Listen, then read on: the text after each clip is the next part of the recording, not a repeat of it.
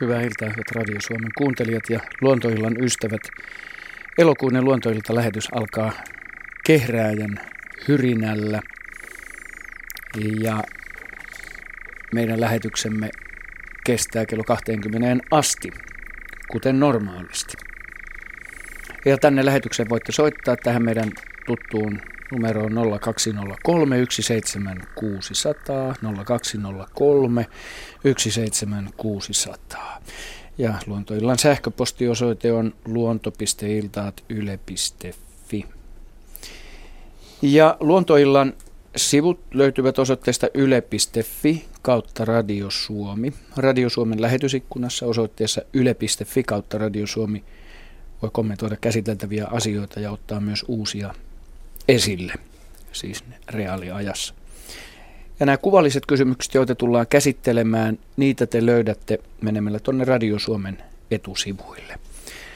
Tällä studiossa istuu kesäisen näköinen ruskettunut asiantuntijaraatimme, niin kuin sanotaan, Heidi Kinnunen, nisäkäsasiantuntija, Jaakko Kullberg, hyönteis, hyönteiset, moi Jaska, Juha Laaksonen, linnut, Ari Saura, kalat ja Henry Väre, kasvit, ja minä olen Pirkka-Pekka Petelius ja toimin tämän ryhmän kurinpitäjänä. Tämä oli leikillinen alku. Eihän näin sivistyneelle ihmiselle tarvitse kuria pitää. Vieressäni tuottaja Asko Hauta-aho auttaa selaamaan tätä lähetysikkunaa ja tätä sähköistä päätettä ja pitämään seurantaa siitä. Ihan lyhyt kierros, minkälainen teidän mielestänne on, on kuulunut, on, tämä kesä on ollut. Mä olen kuullut aika paljon mediassa, en niinkään kasvotusten ihmisten kanssa, koska olen erakko, niin tota, kuullut kauheasti ö, semmoista kesän koleudesta valitusta. Ja kesä tämä on joka tapauksessa mun mielestä ollut. Ö, ennen kuin sanon oman käsitykseni hyvin lyhyesti, niin, niin miltä teistä tämä kesä on vaikuttanut? Onko tämä ollut kesä? Ari? Mun mielestä on ollut oikein hyvä kesä. Tietysti mä, jos mä katselen nyt tätä asiaa kalojen kannalta, niin vettä on riittänyt ja se on ollut sopivan viileää. Eli ei ole ainakaan niin ollut ongelmia liiallisen lämmön tai veden puutteen takia. Hmm. Tässä lyhyesti. Hyvä. Henry? Mä olen ihan samaa mieltä kuin tuo Ari, että tämmöinen viileä kesä sopii mulle kauhean hyvin. Nämä viimeiset päivät ovat vähän tuskaisia. Ja kasvien kannalta niin eihän tämä mikään ongelma ole, että kasvithan kasvaa rehevämmin kuin vuosikausiin. Ja kukinnat on pitempiä. Kukinnat on pitempiä, kukintaita menyy vähän pidemmälle syksyyn ja luontohan näyttää edelleen tosi upealta, että hyvä näin. Hyvä. Niin, kyllä mäkin ajattelisin, että Suomen fauna on kuitenkin ihan sopeutunut tähän, että, että kalsaa voi olla ja juhannus, juhannuksellakin voidaan käydä melkein pakkasella, että et, et sateet on ehkä ollut ihmisten mielestä enemmän tylsiä kuin eläinten mielestä. Mm-hmm. Mites hyönteismaailma, Jaska? No kyllä täytyy sanoa, että kun muistaa minkälainen kesä oli viime vuonna, eli, eli varsinkin kesäkuu, jolloin meidän suurin osa melkein hyönteisfaunasta on, on liikenteestä, ainakin suurin osa lajeista on nimenomaan kesäkuussa liikkeellä, niin tuommoinen kolme ja puolen viikon viileä jakso oli viime vuonna aika hasardia ja, ja nyt oli sitten vähän samanlaiset tunnelmat, paitsi että siitä puuttui se lämmin ala kevät. Ja oli aika huolissani kattelut tässä. Lähemmäs kolme viikkoa lentoajat perhosilla myöhässä, ja mikä tarkoittaa, että aika lailla muillakin varmaan. Tietysti riippuu vähän elinympäristöstä, että aurinkoisilla hiekkamailla tämä ei ole ehkä niin suuri tämä kontrasti, mutta peitteisemmässä maastossa kyllä. Että, mutta niin, sanotaan näin, että jos tätä keliä nyt tässä elokuulla jatkuu vielä pari viikkoa lisää ja syksy ei tule, tai sanotaan talvi ei tule liian aikaisin, niin kyllä tästä selvitään taas. Eikä hyttysiäkään ole liikaa. Mitäs Juha lintujen kannalta tai lintumiehen silmin tämä kesä näyttää? No mulla on ollut reittisuunnitelma kesän aikana ilmeisesti sitten jollain tavalla erilainen kuin teillä, koska mä oon aika hyvin vältellyt. En ole kokenut, että olisi ollut mitenkään älyttömän sateinen kesä, eikä, eikä järin kylmäkään. Ihan, ihan ok. Ja nyt on tietysti nämä lämpöiset päivät.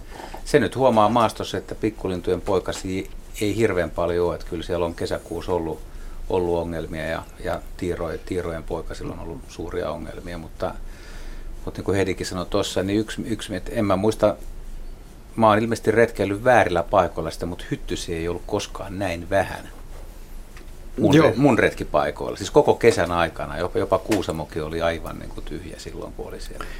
No nyt päästään sitten mun vuoroon. Mä lyhyesti, mä olin, mä olin heinäkuun puolenvälin jälkeen Lapissa vajaa pari viikkoa ja kyllä siellä suoalueilla niin kyllä sitä itikkaa oli tosi paljon. Mutta mulla oli jännä havainto se, että, tai kolahti niin kuin se, että siellä oli aika myöhäinen toi kasvimaailma. Siellä samaan aikaan niin kuin meillä suhteellisen aikaisin keväällä ja kesällä esimerkiksi oravanmarja, metsätähti, mesimarja, jos niitä täällä nyt enää ollenkaan onkaan, niin kukki vielä ihan täydessä terässään. Ja siihen kun yhdistetään vielä lintumaailmaa, että mä lähdin sieltä kahdeskymmenesseitsemäs heinäkuuta, niin peippo, pajulintu ja punakylki rastas oli äänessä. Ja se oli jotenkin niin kuin aivan uskomaton siihen pohjoisen valoon. Samaan aikaan nähdään nämä niin kuin varhaiskesän kukkijat ja tämä lintuma- ja äänimaailma. Niin mä en tiedä, onko se nyt poikkeuksellista, mutta kyllä siinä ilmeisesti molempien kohdalla sekä lintujen laulukauden että kasvien kukintakausi oli pikkusen venähtänyt on, normaalia pidemmäksi. Kyllähän nuo eläimet tietysti seuraa mielellään kukintaa eläimestä, kasveistahan on eläimetkin elää. Joo. Ja pari-kolme viikkoa on nyt varmaan perässä päin kukinta Lapissa paikoilla ainakin monella kasvilla, mutta se on aina sitäkin, niin mihin verrataan, jos verrataan kahdeksankymmentälukuun, niin ollaan taas varmaan aika lähellä vanhoja, hyviä, koleita kesiä. Joo, mutta mun mielestä tämähän on niinku siunaus tavallaan siihen, että ei se, jos se olisi ollut kuivempaa ja aurinkoisempaa, niin kukintakausi olisi ollut paljon lyhyempi ja hektisempi, samoin lintujen pesintäkausi, että tämä hienona siunauksena. Toi kehrääjä tuossa alussa oli ihan tietoinen valinta syystä, että seitsemäs päivä nyt tätä kuuta kuulin viime kertaa kehrääjän ja vajaa kymmenen vuotta sitten. Se on niinku ennätys myöhäisimmästä kehrääjästä, minkä on kuullut. Täysin samalla paikalla Nuuksiossa oli äänessä. Ja vielä sanon tähän kerskaillakseni, Saimaan norppaan tänä kesänä nähty. No niin, nyt otetaan se ensimmäinen soittaja mukaan lähetykseen. Maria Vaisman, Hanski, hyvää iltaa. Hyvää iltaa. Mitä haluat kertoa ja kysyä? No, kysymys oikeastaan tulee mun neljävuotiaalta pojalta, kun hän on kiinnostunut luonnosta ja muun muassa sienistä. Ja me ollaan puhuttu siitä, miten monet ötiäiset syö sieniä. Ja sitten me on puhuttu myrkkysienistä, että esimerkiksi punainen kärpäsieni, että ihminen jos sitä syö, niin tulee kipeäksi. Ja sitten mun poika kysyi minulta, että voiko ne etanat kuitenkin syödä niitä myrkyllisiä sieniä vai tuleeko nekin niistä kipeiksi? Ja minä en osannut vastata ja sitten hän itse lähti tästä mun vierestä ja haki leikkipuhelimensa ja soitti jollekin ja puhui vähän aikaa. Ja sitten hän tuli kertomaan, että hän soitti etanamiehelle. Ja etanamies sanoi, että kyllä ne etanat voivat syödä niitä kärpäsieniä, kunhan niistä ensin nypitään ne kärpäset pois. Voi juhkelis, no niin, miksi sä näet enää tota... meille soitat sitten, kun vastaus niin. On jo kun... Ja minä sitten, minusta se oli valtavan hyvä selitys, mutta mä ajattelin, että jos mä kuitenkin sit saan jonkun toisenkin näkökulman tähän. Aikuisempi näkökulma, jos, niin. jos näin voi sanoa. Hyvä Joo. kysymys ja hieno, hieno tarina. Kukas ottaa? No, kyllä etanamies oli ihan oikeassa. Mm. Et, et, etanamies oli niin kuin viimeisen päällä tiedon päällä. Mm. Et etanat voi syödä myrkkysieniä ihan kevyesti ja, ja syövätkin, koska etana pystyy hajottamaan ne aineet, jotka meille on myrkyllisiä, niin etana ei niistä kärsi. Mutta toisin kuitenkin tämän kärpäsen kanssa. Sepä kuolee kärpässienen myrkkyyn. Siitä kärpän, kärpässien on saanut nimensäkin, että sitä sekoitettiin maitolautaselle ja laitettiin navettaan ennen aikana, se oli kärpäsiä paljon ja siihen kärpäset kuukahti. Okei, eli siitä se nimi tulee. Siitä tulee nimi kärpässieni. Joo. Selvä. No koskeeko tämä sitten muitakin myrkyllisiä kasveja tai, tai sellaisia, että, että se riippuu, että eri eläimillä on sitä erilainen se esimerkiksi ruoan sulatus tai muu, että ne pystyy, niin kuin jotkut pystyy sietämään ne myrkyt ja jotkut no, ei? Ju, juuri näin, että sitä ei voi sanoa, että kaikki eläimet pystyisi, mutta monet eläimet sietää ne myrkyt, niin kuin poro sietää, esimerkiksi korvasienen myrkyt kevyesti. Jotkut muut eläimet sietää muita sieniä, mutta varmasti osa sienistä on myrkyllisiä joillekin eläimillekin, mutta eläimet kyllä on sitten oppinut välttämään ne. Okei. No oikein hyvä. Kiitos tästä vastauksesta. Et nyt mä sitten tiedän, että etanamies oli kyllä ihan jäljillä. Kyllä hän oli oikeassa, että jatkossakin kannattaa kuunnella etanamiehen viisauksia. Selvä. Kiitos teille. Kiitos soitosta. Hei hei. Hei hei. Niin, oliko Juhalla? Ei, mä ajattelin vain, että nor- normaalisti, jos meillä on tästä keskusteltu aikaisemminkin, että monet myrkylliset marjat, mitkä on ihmisille myrkyllisiä, niin linnut popsii niitä ihan huoletta, että aineenvaihdunta ja myrkkyjen sietokyky esimerkiksi lintumaailmassa on täysin erilainen kuin niissä käydään. Eli tämmöinen niin sanottu vanhan kansan viisaus, että mitä eläinkin syö, niin sitä ihminenkin voi syödä, niin ei missään nimessä pidä paikkaansa. No ei, ei. Ei, ei kannata ruveta kokeilemaankaan. Vaarallista yleistystä. Pekka Brunster on seuraava soittaja Oulun suunnalta. Hyvää iltaa. Hyvää iltaa. Ja tuota, kysyisin pääskysistä, että ovatko räystäspääsky ja haarapääsky luonnonvaraisia lintuja, eli esiintyykö meillä pesivänä lintuja muualla kuin ihmisen läheisyydessä? Siis näitä kyseisiä pääskylajeja tarkoitat? Esiinkö ne? Joo, hyvä. Ja te, te olette ihan oikealla jäljellä, että, että varmaan suuri osa näistä pääskyistä pesii ihmisasutusten lähettyvillä ja maatalojen pihoilla, navetoissa ja, ja tällaisissa paikoissa. Siitä tulee mieleen, että se on ihmisen suuri seuralainen, mutta siis ilman muuta se on ihan, ihan kyllä alkuperäislaji. Kyllä niitä on täällä varmaan lennellyt silloinkin aikaisemmin, kun ihmisten asumuksia oli tolla tavalla. Et silloin pesäpaikkoja on etitty vain jostain muualta. Kyllä esimerkiksi kai tuntureilla edelleen räystäspääskyt pesii kalliojyrkänteillä. Kyllä. Saanalla esimerkiksi. No kyllähän sitten taas tervapääsky on hyvä esimerkki, että se on kaupunkien lintu, mutta myöskin pystyy olemaan ihan korpimetsissä, jos löytyy nimenomaan koloja, joo, kolopuita. Ja se ei, se ei tosiaan, mitä P P sanoi, niin se ei tule monelle mieleen, koska tervapääskyä pidetään yhtenä urbaanimmista linnuista. Ja se, se on jopa Helsingin keskustoissa, saattaa olla siis täysissä asfalttiviidakossa yksi yleisimpiä pesimälajeja. Mutta niin kuin sanottu, niin vanhat tota, tikkojen kolot kuusamolaisissa korpimetsissä ja kunnon, kunnon siis ihan ikimetsissä, niin sieltä ne on alun perin esiinnyt. Epäilemättä ovat hyötyneet ihmiset erittäin paljon. Tämä on haarapääsky, joka on äänessä tässä taustalla. Mutta musta tuntuu, että ihmisten sieto on, niinku, sieto on vähentynyt. Et mä muistan omasta lapsuudesta kyllä, että pääskyjä, pääskyjä oli paljon ja kukaan ei kiinnittänyt niiden pesiin huomiota eikä siihen pieneen sotkemiseen, mikä siitä, siitä tulee. Ja nykyään ihmiset onkin aika happomia. Joo, enää ei välttämättä haluta pääskyä kuitenkaan pesimään siihen talon seinustalle tai kulmaan. Ja Ja onhan tuo esimerkiksi räystäspääskyjen määrä, niin kyllä se on aika huolestuttavasti vähentynyt, että, mm. että lajille ei ilmeisesti järin hyvin tällä hetkellä. Kyllä mä muistan, että lapsuudessa musta oli semmoinen ylpeyden aihe ja niitä laskettiin, mm. niitä, niitä pesiä, että montako tuli ja tota, jos niitä oli enemmän kuin edellisenä vuonna, niin sit, sitä omaa rintaa röyhystettiin ja ajateltiin, että meillä menee paremmin kuin viime vuonna. Onhan tässä tapahtunut melkoinen rakennemuutos tässä yhteiskunnassa niin kuin ihmisen ja, ja luonnon suhteessa niin kuin elinkeinon muutos, että Että tota, ainakin mun elinaikana, että tota, oli paljon luonnollisia. Ihmisillä oli jotenkin esimerkiksi laidunnus ja sitten, sitten tota, suhtautuminen nimenomaan niin kuin lintuihin. Kyllä se oli jotenkin niin kuin tavanomaisempaa. Ihmiset asu enemmän väljemmin ja lähempänä maata, että silloin, silloin niin kuin pääskyt oli niin kuin joka päivästä. Ja kyllä mä luulen, että niihin aikoihin siis todella odotettiin maatalojen piholla ja silloin se laji oli varmaan haarapääsky, että kun haarapääsky kotiutuu maatalon pihalle, niin se on mm.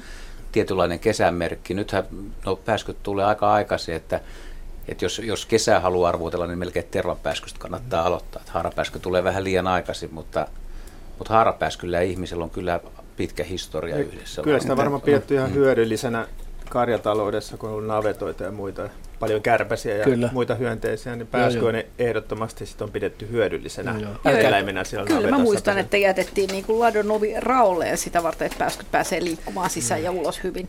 Älkää me unohtako myöskään törmäpääskyä, että esimerkiksi semmoisia avo pienempiä hiekkakuoppia ikään kuin yksityisten mailla ennen vanhaa, ainakin mun lapsuudessa oli paljon enemmän kuin nykyään. Et ne on keskittynyt isoin niin kuin hiekkafirmojen öö, tota niin, omaisuudeksi ne paikat. Että ennen, ennen niitä oli enemmän, nyt ne on vaan harvi, Joo, harvinaisuuksia. Meidän, silloin... meidän lainsäädännön, niin, ää, lainsäädännön niin, mikä on maisemointia koskee hiekkakuoppien, niin rinteydet pitää olla yksi kolmeen suhteessa vedettynä sileeksi. Tämä tota, niin, niin sanottu sääntö on, ko- on koitunut aika monen terva, ää, törmäpääskykolonian niin kuin tuhoksi, että siellä on niin kuin tullut ympäristöviranomaiset tekemään ympäristörikoksen, määräämään ympäristörikoksen vanhaa aikaa. Ja, mutta tämä on nyt tullut muutosta, että me tiedän esimerkiksi Ruduksen hiekkakuopissa, niin, niin siellä niin kuin pyritään suorastaan suosimaan sitä, että, että törmäpääskyt pääsisi pesimään. No Siellähän on Syke, jos pikkusen mainostetaan, niin on aloittanut siellä tämän ekosysteemibaarin, mikä on mun mielestä aivan kertakaikkisen hieno systeemi nimenomaan näistä Ruduksen hiekkakuopilla tai näillä ihmisen murtamilla alueilla. Ja se on hieno homma. Joo, mä, mä tiedän yhden, yhden keissin tota, niin Oulusta itse asiassa. Siellä oli niin kuin jatkuvia ongelmia siitä, että, että törmäpääskyt teki tietyn tyyppisen myytävään sorakasaan kaikki pesänsä, ja sen jälkeen sitä ei voinut niin kuin myydä eteenpäin koko kesän aikana, koska pesien tuhaaminen olisi ollut rikos. Joo. Sitten ne teki tota, niin, semmoiseen lutakkoon niin yhtenä vuonna ihan kokeen vuoksi vaan tämmöisen keinorinteen, ja kaikki muut teki sinne, ja ne pääsivät sitten myymään soransa rauhassa tästä lähtien, kun ne on sen tehnyt. Mm. Mutta se, mikä tuossa niinku, tosiaan, niinku, kun miettii, mihin, mihin ne menee nämä pääskyset pesimään, niin puhun, puhun nyt siis nimenomaan äh, tästä räystäspääskystä ja haarapääskystä, niin ne on aina sellaisia paikkoja, joissa on poikkeuksellisen paljon pieniä hyönteisiä syötäväksi. Ja, ja sen esimerkiksi huomaa niin kuin isommilla ulkosaariston saarilla, että siellä on paljon pääskyjä, koska niin siellä on nämä surviaissääskimassat on niin suuria, että ne elättää nämä jopa tämmöisenä kesänä. Esimerkiksi pääskysten pesinnät meni ihan mainiosti, koska ne on siellä suojassa lämpimässä katon alla. Ja hyönteisiä riittää merellä aina, vaikka olisi niin kuin on vaan plussalla, niin niitä piisaa. Mutta sisämaassa niin melkein tarvittaisiin just karjatilaa tai jotain vastaavaa, että tai sitten joku jär, isompi järvi, jossa on taas sitten näitä surviaissääskiä loputtomiin. Ja Joo. myöskin savirantoja pesämateriaaliksi. Mm. Joo, ja rantoja ja vettä siis. Mm. Kiitos Pekka hyvästä kysymyksestä ja mukavaa kesän jatkoa. Kiitos samoin. Joo, mennään eteenpäin, otetaan seuraava soittaja. Suomen nimeltä soittaa Vesa Honkanen. Hyvää iltaa. Hyvää iltaa. Tervetuloa mukaan lähetykseen. Joo, kiitos. Istun tässä veneessä tuota, järvellä ja tuota, viime viikolla nä, tuota, tästä meni semmoinen, joka kuului semmoinen niin kuin moottorin, perämoottorin ääni tuota. Ja sitten katseltiin vaimon kanssa laiturilla ja ei näy mistään mitään perämoottoria. Meni sitten jonkun aikaa ja meni semmoinen valtava pilvi ampiaisia tai mitä ne oli muuten. Okei, siis valtava pilvi ohite, vaan kauhean vauhdilla. Mm. Että mistähän ne mahtoi olla matkalla ja minne menossa. Minkälainen sääolosuhde oli siinä? No, se oli aika tyyni ilma. Joo. Mutta lämmintä. Kyllä, joo. Lämmin sää. Mites, oliko se mahdollisesti jonkun karannut mehiläispesä? Niin, mä vaan ajattelin sitä, kun oli niin valtava iso pilvi. Ko- koska niin, mistähän ne mahtoi olla matkalla ja sanotaan näin, että, että jos se pilvi ei käynyt esimerkiksi kenenkään kimppuun, niin, niin se ei sitten varmasti ollut ampiaisten aggressiivinen hyökkäys, mutta no joo, todennäköisesti kyseessä on ollut, jos, jos ne on todella ollut tämmöisiä ampiasmaisia tai mehiläismäisiä eläimiä, no, mä, ja ne on mennyt suht tiheässä muodostelmassa, niin silloin mä sanoisin, että se on mehiläispesä, joka on päättänyt vähän hajauttaa toimintojaan ja siellä on jossakin onneton mehiläisfarmari etsimässä nyt elukoitaan sitten. Että. Joo, kun tästä on matkaa tuonne rantaan semmoinen tosiaan sata metriä, niin mä ajattelin, että kääntyy sen takaisin siellä, mutta ei, kyllä ne hävisi sinne, tota, sinne pisteen on menossa. Onko siellä mehiläis, tota, niin, mehiläisten pitotoimintaa siellä lähiseudulla? No, sitä mä en tiedä yhtään silleen, mutta mä ajattelin vaan, kun semmoinen paksu pörjäinen ilmestyi sitten rillikatoksella rannasta, tota, että ehkä ne oli niitä semmoisia paksuja petiköitä. Himalaisia vai? Niin.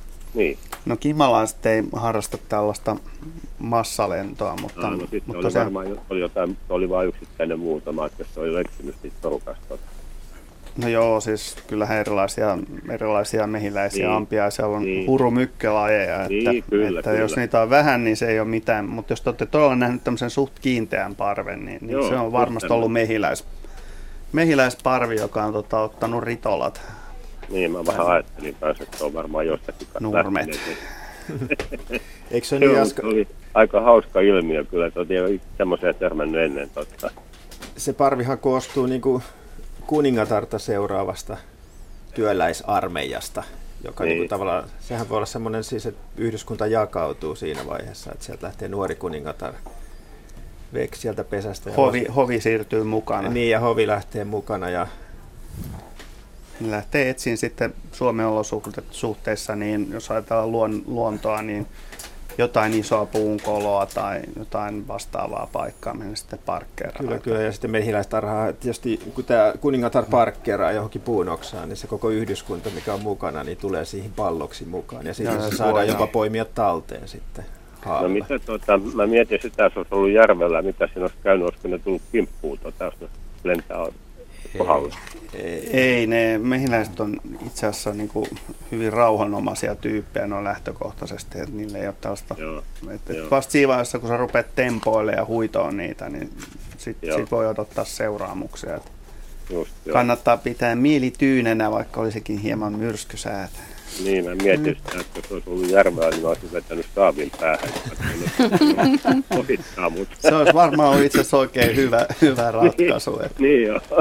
Mä oon joskus jutellut mehiläistarhaajan kanssa tästä, tästä just kun se parvi alkaa hajaantua, että nehän seuraa siinä vaiheessa, että se on tietysti tälle tarhaajallekin, että, että, että jos se rupeaa hajaantua, että saisi sen parven kiinni tai että pystyykö sitä estää tai onko, syy, on, on, onko niiden syytä lähteä, mutta musta se on mielenkiintoista, että että jos me mietitään, että millä lailla se naaras tai kuningatar, mitä siellä oikeasti tapahtuu sillä hetkellä, kun joukko alkaa kokoontua, että kuka tulee kenenkin ryhmään ja me lähdetään tästä näin. Se on varmaan tota niin, hormonitoimintaa, millä tämä ho- hoidellaan. Että se on sitten vaan se aika kuusta, kun perhe lähtee menee samaan hajun jälkeen.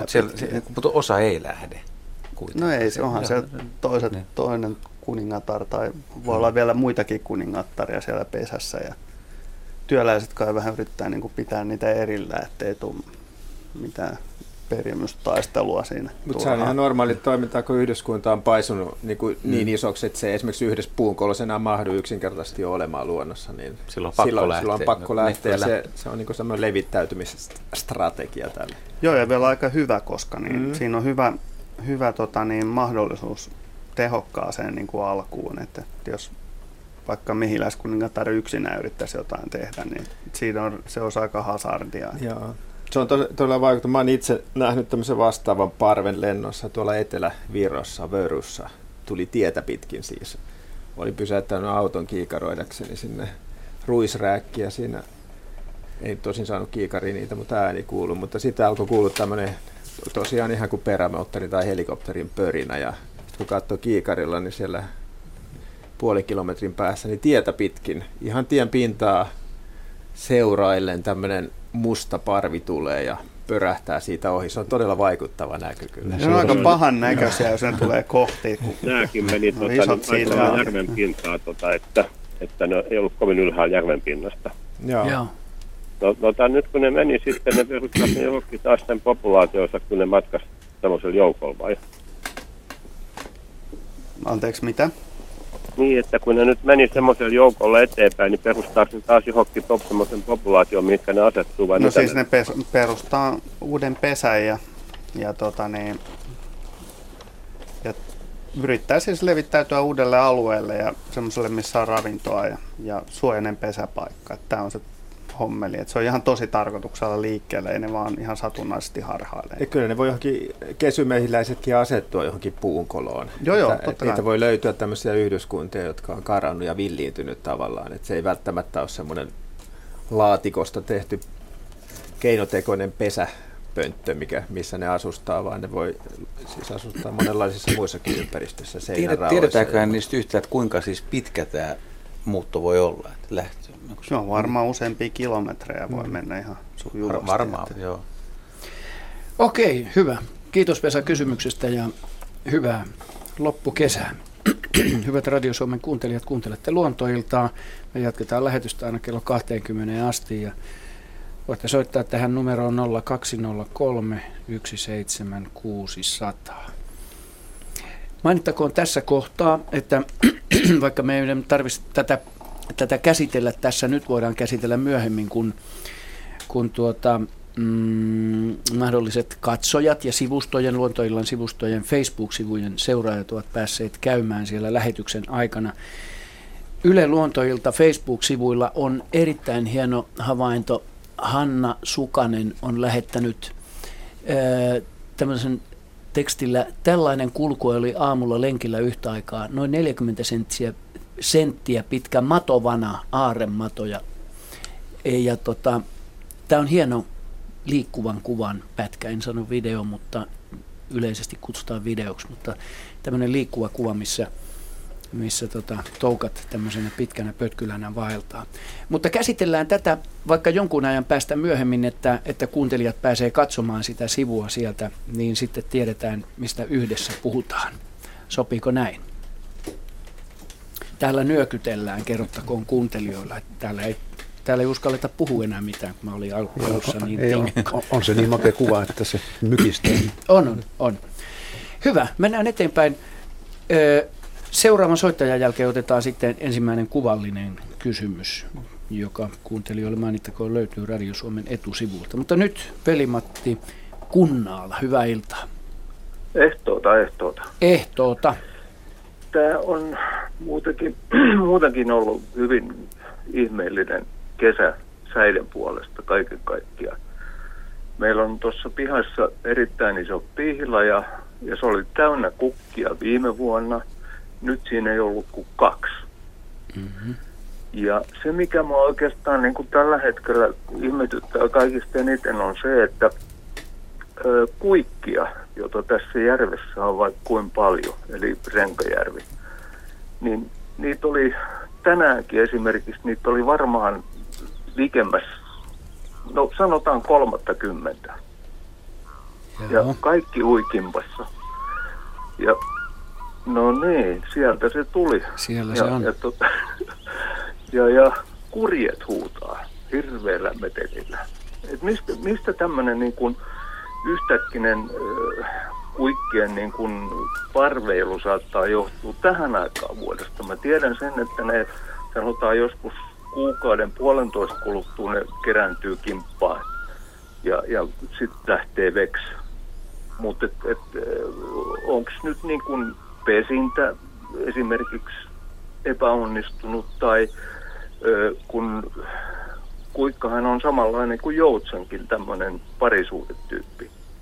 Eli sä pidät tätä, niin, tätä parveilua nyt tähän aikaan vuodesta niin aikaisempana kuin normaalisti. Miten se on, Juha? No, mä en ole ihan, ihan ehkä samaa mieltä, että se on se. Kyllä mun mielestä tähän aikaan niin kuikat, ja ne voi olla aikaisemminkin kesällä, ne osa, osa linnuista, pesimättömistä linnuista kokoontuu samaan joukkoon, ja sinne voi tulla myös pesiviä lintuja. Et ilmeisesti se parven koostumus, sitä ei voi ihan tarkkaan tietää, että minkälaisia yksilöitä siellä on.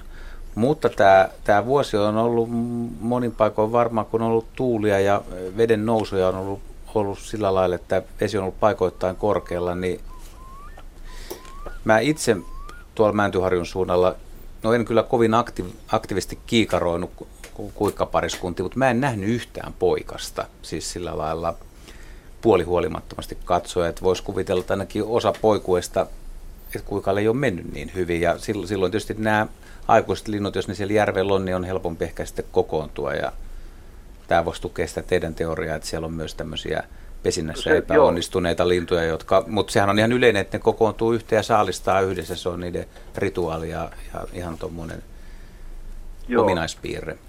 Joo, tämä on nimenomaan just se, mitä mä oon kanssa niin kuin miettinyt tässä, että, että ne, niillä on niin kuin, tämä pesiminen ei ole vaan onnistunut. Et, et, tota, poikasia siinä porukassa ei ole ollenkaan. Joo. Mm. Mutta oletko nähnyt et, poikasia aiemminkaan tänä? Siis silloin, se, öö, nythän... No en tänä kesänä, en mm. ole nähnyt, mutta, mutta sanotaan nyt vielä pari vuotta sitten niitä oli kyllä. Joo. Mutta että joutsenilla on ollut ainakin kolme poikasta, niitä on tuossa seilailu rannan edessä. Että et, tota... voisiko se olla sitten, että joutsenahan on aika julma, että et, tota, et se olisi niinku tuhonnut sitten näiden kuikkien pesiä tai jotain. En, enpä oikein kyllä usko, kun kuikatkin on kumminkin sitä aika hajalla, eikä se joutsen, ei, ei se kovin laajalla alueella sitten liiku, että niin on. Kun käsittääkseni. No, tämä on, on iso järvi, että tässä on kahdeksan avovedessä mm. kuikat. Että. No, no. Joo, tyydyttikö vastaus tähän mennessä? Kyllä, kiitoksia. Hienoa, Juu. kiva. Kiitos, jep. Kiitti. Hei, hei. Hei hei. Ja sitten se lupaamani kuvallinen kysymys, jotka hyvät kuuntelijat löydätte Radio Suomen etusivuilta. Tämän, tämän kuvan on lähettänyt Pirjo Vedenoja. Tässä on anteeksi, tämmöistä punamaalilla maalattua seinää, vanhaa puuseinää, ja siinä on lepakko. Tämä lepakko lepäili kesäkuun lopulla useampana aurinkoisanakin päivänä tuossa tikkataulun taustan päällä. Onko sillä pesä tuossa takana? Juoko lepakot vettä vai miten niiden nesteen saanti pelaa? Tämä on mainio tämä, kuva. Tämä on aivan loistava kuva. Tämä Mistä on... lajista on kysymys? Sillä on no, aika tota... isot korvat. Pystyykö tästä päättelemään? No ei mun mielestä. Että, tota, mun mielestä se ei ole vesisiippa. Vesisiipan, vesisiipalla on isot korvat ja ne on niin kuin tyveltä kiinni toisissaan. Ja tällä ne ei kyllä ole tyveltä kiinni toisissaan. Ja siitä, siitä tuntomerkit on vähän huonossa. Hyvä, hyvällä... Hyvällä mielikuvituksella voisi nähdä tuossa sellaista pientä vaaleita kiiltoa tuossa selässä, joka, semmoista vaaleampaa karvaa, joka johdattaisi pohjanlepakon suuntaan. Ja se on toki meidän yleisin lepakkolaji myös, että äh, se olisi mahdollinen, mutta mä en pitäisi ihan suljettuna, että toi on joku siippalajikaan. Että, mm. et lajista en uskalla sanoa suoraan mitään varmaa, mutta, mutta kysyjä on musta aivan oikeassa siinä, että tämä tyyppi on tässä päiväunella ihan tyynesti. Ja se on kokenut ton paikan varmaan niin suojaisaksi, että se uskaltaa siinä torkahtaa, vaikka sehän on niinku periaatteessa saalistajalle alttiina. Ja vedestä ei ilmeisesti ole ollut pulaa, koska lepakot on sellaisia eläimiä, että ne on ohuita ja kuivuu helposti. Ja sen takia niille on tärkeää se veden saanti. Ja sellaisilla alueilla, missä vettä on vähän, niin kuin jossain aavikoiden ja sellaisten kuivalla savannilla ja no, Suomen ulkopuolella, niin niillä voi olla vakavia ongelmia ja silloin ne voi olla todella riippuvaisia muutamista pienistä vedenlähteistä. Suomessa se vedensaanti ei yleensä ole ongelma, koska meillä on niin paljon vesistöjä. Ja tota, tähän liittyy semmoinen, tota, kysyjä sanoo itsekin tässä, että juoko lepakot vettä? Kyllä, ne juovat vettä ja se tapahtuu sillä lailla, että ne ää, kaikuluodatessaan ne kaikuluotas luotaa koko ajan lentäessään ja kun ne aistii tämmöisen ö, sileän pinnan alapuolellaan, huomaa sen, että, että kaikki kaikuluotausäänet tulevat vain ikään kuin sieltä alhaalta, ei muualta, niin silloin lepakon mielessä ö, on se, että nyt olemme veden äärellä. Ja itse asiassa saksalaiset on tehnyt sitten tämmöisiä, ö, kaksi saksalaistutkijaa hoksas jossain vaiheessa, että lepakot saattavat yrittää juomista myös auton katolta, koska siinä on myös tämmöinen tasainen pinta, josta heijastukset tulee vain ja ainoastaan niin kuin siitä alapuolelta. Ja sitten ne liipaseekin erehdyksessä sitä tasasta pintaa kohden ja yrittää nuolasta siitä. Ja no, ne tutkijat innostuivat siinä määrin, että ne otti nuoria lepakoita, jotka oli täysin lentokyvyttömiä, jotka ei ollut ikinä lentäneet itse. Ja niitä sitten pidettiin tämmöisessä suuressa laboratoriotilassa ja niiden annettiin lentää. Ja ne onnettomat, se on ihan synnynnäistä, että ne pyrkii juuri sellaiselta paikalta lipaisemaan sitä vettä, mikä on suuri laakea pinta. Ja niin sitten ne toistuvasti, jopa sata kertaa peräkkäin, töpsähtivät johonkin tämmöiseen metalli, laakeaan metallilevyyn ja koittivat sitä nuolasta janoissaan. Et, et sikäli niinku, se on hyvin sisäänrakennettu systeemi, että sellaisesta paikasta ne pyrkii juomaan ja se aiheuttaa lepakoille myös ikävä kyllä onnettomuuksia. Ää, ei niin, että ne törmäilisi autoihin, mutta tota, ää, jos tuommoinen vesitynnyri, mikä Suomessa usein on laitettu siihen kesämökin kulmalle sadevettä keräämään, niin tota, onkin kuivana kesäpäivänä ää, hyvä juomapaikka, ne saattaa yrittää siitä ottaa. Ja sitten ei pääsekään aivan tota, välittömästi lentoon ja silloin lepakko voi jäädä jumiin siihen tynnyriin. Ja aika monesti käy niin, että lepakko on siinä kyllä uimasiltaan pitkään.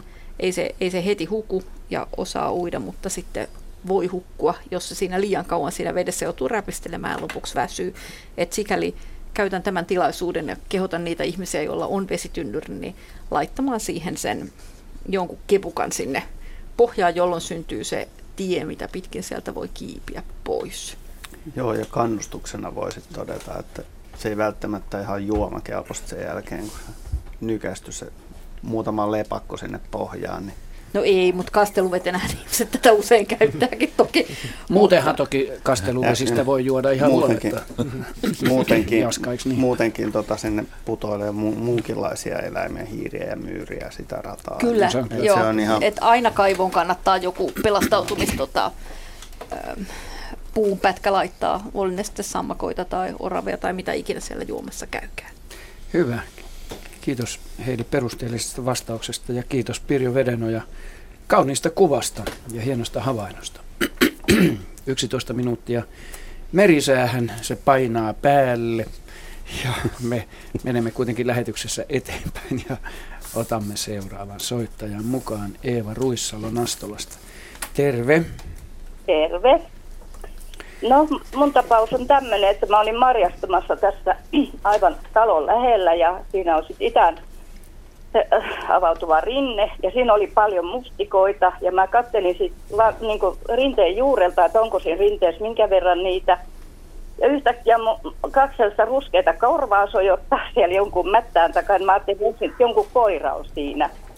Ja se tuijotti minua hievahtamatta ja sitten mä katsoinkin, että se on ketun korvat ja mä aloin sitten höpötellä sille jotakin ja muista mitä kaikkea juttelinkaan, mutta se kuitenkin hievahtamatta tuijotti minua silmiin koko ajan ja sitten se kääntyi rauhallisesti sivuttain. Alkoi syödä niitä mustikoita siitä rinteestä, minkä verran minusta välittämättä. Aivan siis ei niinku yhtään pelkoa ollut ketulla, vaikka mä olin noin viidentoista metrin päässä. Ja tota, nyt mä niinku rupesin mielessäni miettimään, että voiko näitä mustikoita nyt syödä tästä tuoreeltaan, että jos se kettu on niitä varsia nuoleskellut, kun se veteli syvettä var, niin kuin latvaan päin niin suuhunsa niitä mustikoita aika pitkän aikaa siinä, niin miten on, onko ketun syljestä jotain sellaista, että, mitä, että voiko, pitääkö nämä keittää nämä marjat, kun niitä siitä keräilee?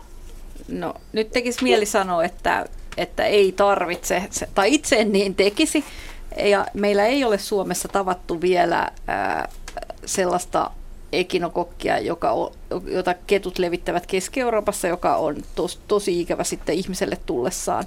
Että, mutta, mutta ehkä mä niistä piirakkaa sitten suosittelisin kuitenkin tekemään nyt kun, nyt, kun nämä ohjeet julkisesti jaan, vaikka itse ehkä saattaisin toisin tehdä. Että jos, mutta siis eihän koskaan maastossa tiedä, että onko niitä ket, kettu on vähän tota, maistellut, että...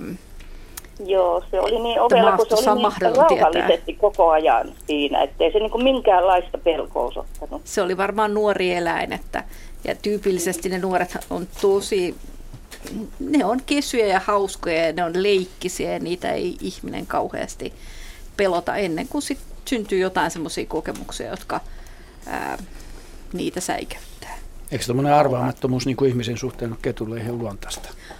Oh, niin, siis, kettu, on, kettu on hyvin kesy. Saattaa olla pelotonkin. Joo, ja siis kettujahan voi jopa kesyttää. Että mm. en, en, en suosittele tietenkään ketään kesyttämään sellaista eläintä, joka on luonnonvarainen, mutta, mutta niitä ihmisiä on, jolla on ollut kettu lemmikkinä. Ja, ja sehän voi olla hyvin, hyvin koiran tapainen. Ja etenkin mm. silloin, kun se on poikainen, niin se on kyllä... No, se on, se on ehkä, ehkä lähempänä vielä kissaa kuin koiraa jotenkin siltä käytökseltään, että varovainen, mutta leikkisä ja kiinnostunut. Aivan. Harmitti vaan, kun ei ollut kamera mukana, siinä tuossa tuli kiva luontovilmi. Niin, ja niin, ehkä se oivas, että te olitte samojen mustikoiden perässä. Niin, ja huomasin, että kamera ei ole mukana. Joo, niin reilusti siinä rinteessä, ja se tosiaan viihtyi siinä pitkään ja söi suuhunsa niitä. Joo. Veikeä kohtaaminen. Marjastuskaveri. Hmm. Aivan, joo. joo. Oli vaan semmoinen ennennäkemätön juttu, että ajattelin tätä kysyä, että... Uskallanko syödä niitä samoja, samalta alueelta olevia mustikoita? Piirakkaan, piirakkaan. Joo. Joo. Kiitos no. hienosta havainnosta ja kivasta kysymyksestä, Eeva. Kiitos. Kivaa Kiitos kesän teille. Jatkoa. Moi moi. Mites tuosta puhuit ekinokokista, niin eikö, mites supikoira ja mäyrä, pystyykö ne levittämään sitä, tai siis mm, onko ne potentiaalisia? Tota, ne on aika tarkkoja ne ekinokokit. Ne ketjut, että miten se toimii, että eri ekinokokeilla on eri ketjut sitten, mutta tota, niitä ihmiselläkin vaarallisia ekinokokkeja on tavattu jo Viron puolelta ja Etelä-Virosta, että, että jotenkin niin kuin, miten mä sanoisin, ennuste on aika ikävä ja se mitä Suomessa saattaa tapahtua niin kuin en osaa sanoa minkä ajan kuluessa. Eikö tästä nyt ole puhuttu kuitenkin jonkun verran on, aina aikana? Aina pelotellaan. Aina. Ja se on miten hyvä se. Le- Koskaan ei kannata olla liian hyvällä mielellä. Myyrä on siinä väliisäntänä ja tota... Mitenköhän se sitten menee? Mm. Jos syö paljon myyriä raakana, niin saa ekinen kokin siis. Ihan varmaan joo, ihminen, mutta, mutta kettu ja susi on niiden tota, pääisäntiä, jossa ne lisääntyy sitten. Joo. Me saadaan vain komplikaatioita, jos ne tulee meille. Mm, mm. Niin, miten se, miten se vaikuttaa sitten tämmöinen ekinen kokki, jos semmoisen saa? Mun mielestä... Ja kun semmoisen tulee joskus Suomessakin saamaan. Mun mielestä ne voi olla ihmisille jopa, jopa tota letaaleja. Ja. Että, ja niitä tartuntoja on ja joitain. Ja se tarkoittaa, että meneekö sen maksaa vai letaali? Et siis sa- saattavat olla jopa tappavia Joo. hoitamattomina. En tiedä kuinka hyvin sitä ostaa hoitaa sitten, mutta menee, menee si- nyt on kyllä vähän, vähän laihalla pohjalla sanomassa, että menee sisäilmiin. Ja, ja mä väitän, että niitä tartuntoja on satoja Euroopassa vuosittain, niin kuin Etelä- ja Keski-Euroopassa. Joo. Ja siellähän tyypillisesti ei marjasteta luonnosta sitten, vaan... vaan tota... ostetaan jonkun luonnosta termät marjat. o- ostetaan sellaisia marjoja, jotka on kasvatettu tiloilla ja ajatellaan, että niissä ei ole näitä eläimiä. Joo. Okei, hyvä. Rauno Haikonen Kuopiosta on kommentoinut tätä mehiläisparviasiaa. Kommentissa lukee karannut seitsemänkymmentätuhatta mehiläisen pesä, aika tarkkaan laskettu, oli asettunut sillan kaiteisiin. Autolla sillalle ajettaessa mehiläiset pölähtivät lentoon ja törmäsivät tuulilasiin. Tuulilasiin jäi paksu kerros väritöntä tahmeaa valuvaa ainetta. Mettä, kysymysmerkki. Mitä jos kuningatar kuoli törmäyksessä? Mitä muut mehiläiset olisivat tehneet? Hyvä kysymys. Jaska näyttää fundeeraa. Joo, tota niin, sehän on ollut tietysti täynnä hemolymfaa sitten se ikkunaruutu. Elikkä... Eli smäidää, niin sun kielellä. No se on, se on tota niin, hyönteisten, voidaan sanoa verta, eli se on hemoglobiinin sukua. Tai se sisältää hemo, hemoglobiinin sukuista ainetta ja huolehtii tota niin, hapeen kuljetuksesta kudoksissa siltä osin, kun siellä ei mennä ilmaputkia pitkin. Niin. Mutta tota, niin, jos, jos kuoli se kuningatar, niin, niin tässä veikkaisin, että se vaan hajoaa se työläisjoukko. Tai ne saattaa yrittää, yrittää jopa palata sinne alkuperäiseen pesäänsä. Et mä olettaisin, että, että sen kuningattaren hormoni, hormonit pitää sen homman kasassa. Tää on musta tuntuu tietoa. Joo. Tai taitoa, miten se nyt halutaan ilmaista milloinkin, mutta niin, että näin. Hyvä. Kiitos Rauno Haikoselle kommentista. Nyt ehditään ottaa, on kolme minuuttia aikaa tuohon merisäähän, jatketaan sitten vastausta, jos ei ehditä täysin antaa seuraavalle soittajalle, joka on Kaija Kyyvesi Kyyvedeltä. Tulee soitto. Hyvää iltaa. Hyvää iltaa. Niin, mä kysyisin näistä äh, sisiliskoista, että mitenkä niin, että synnyttääkö ne elävät poikaset vai onko joku muu tapa niillä tehdä poikasia? Kun mua vaan kiinnostaa, kun mun terassin alla asustaa hirveän paljon näitä, näitä, näitä sisiliskoja. Ja, ja mä huomasin yhden semmoisen hyvin pullean sisiliskon. Mä ajattelin, että onkohan se odottava sisilisko. Ja hyvin luultavasti se on odottava sisilisko. Ja kyllä ne poikaset syntyy ihan tämmöisinä... Tota noin, täysin kehittyneinä, että sisi, sisilisko ei muni, siis munia. Joo. Samaten vaskitsa synnyttää poikasensa. Näistä suomalaisista niin. Matelioista rantakäärme munii, kyykin taitaa, kyykin siis synnyttää poikaset. Aha. Mitenkäs Joo. toi kanervakäärme, mitä se Ahvenanmaan käviä, kan, kan, kangaskäärme, niin taitaapa synnytellä mä en sekin. Mä veikkaisin, että se synnyttää, mutta en, en tiedä. Niin ne kehittyy siellä, siellä tota, naaraanmunanjohtimessa niin pitkälle, että ne ovat ihan valmiita omaehtoiseen elämään synnyttyään. Että kyllä se on... Tekeekö se useampiakin poikasia? Juu, se, se voi saada hyvinkin monta poikasta. Että sieltä... Niin kuin Sieltä saattaa tulla tuossa toista kymmentäkin. Riippuu vähän nyt sen naaraan iästä ja kunnosta ja koosta muutenkin, että kuinka, kuinka monta poikasta sieltä kaiken kaikkiaan tulee sitten. Mutta on hyvin sitten Oli. jo tämmöisiä itsenäisiä omatoimisia pikkusisiliskoja jo syntyessään. Aha, joo. Mulla oli tuossa pata keskellä pihaa viime kesänä, kun oli kova helteet, niin semmoinen rautapata kumossa. Niin siinä oli semmoinen pari semmoista isompaa sisiliskoa ja sitten yhdeksän pientä sisiliskoa siinä ottamassa aurinkoa. No siinä oli sitten nuoria yksilöitä. Saattaa olla, niin, että ne on samaa perhekuntaa ollut sitten jo ed- esimerkiksi edellisen kesän poikasia ja asustelee niillä samoilla nuorilla ja sitten kokoontuu Joo. siihen hyvään auringonottopaikkaan sitten kaikki yhdessä. Täältä Asko Hauta-aho kaivoi muuten täsmennyksenä tuohon kangaskäärmeestä, niin se munii munia. Aha, munia. Hyvä. Se oli hyvä, hyvä täsmennys kyllä, joo.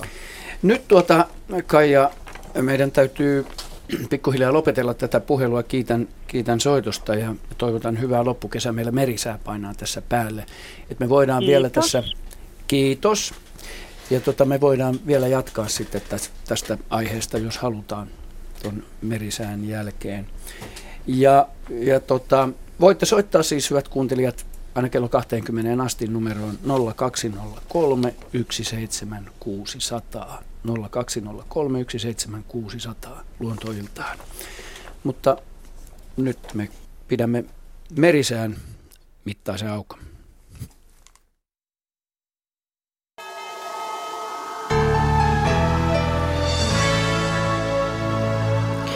Kello on kahdeksantoista viisikymmentä ja tässä säätiedotus merenkulkijoille. Aluksi huomautus veneilijöille. Pohjanlahti, pohjoisen ja luoteen välistä tuulta aamuyöstä alkaen yksitoista metriä sekunnissa.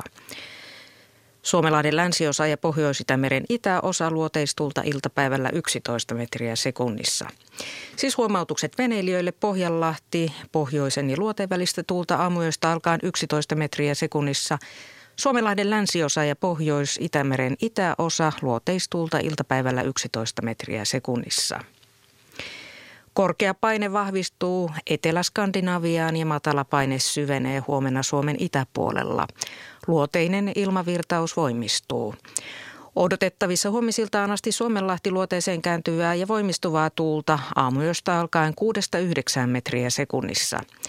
Iltapäivällä lännen ja luoteen välistä tuulta länsiosassa ylimmillään yksitoista metriä sekunnissa.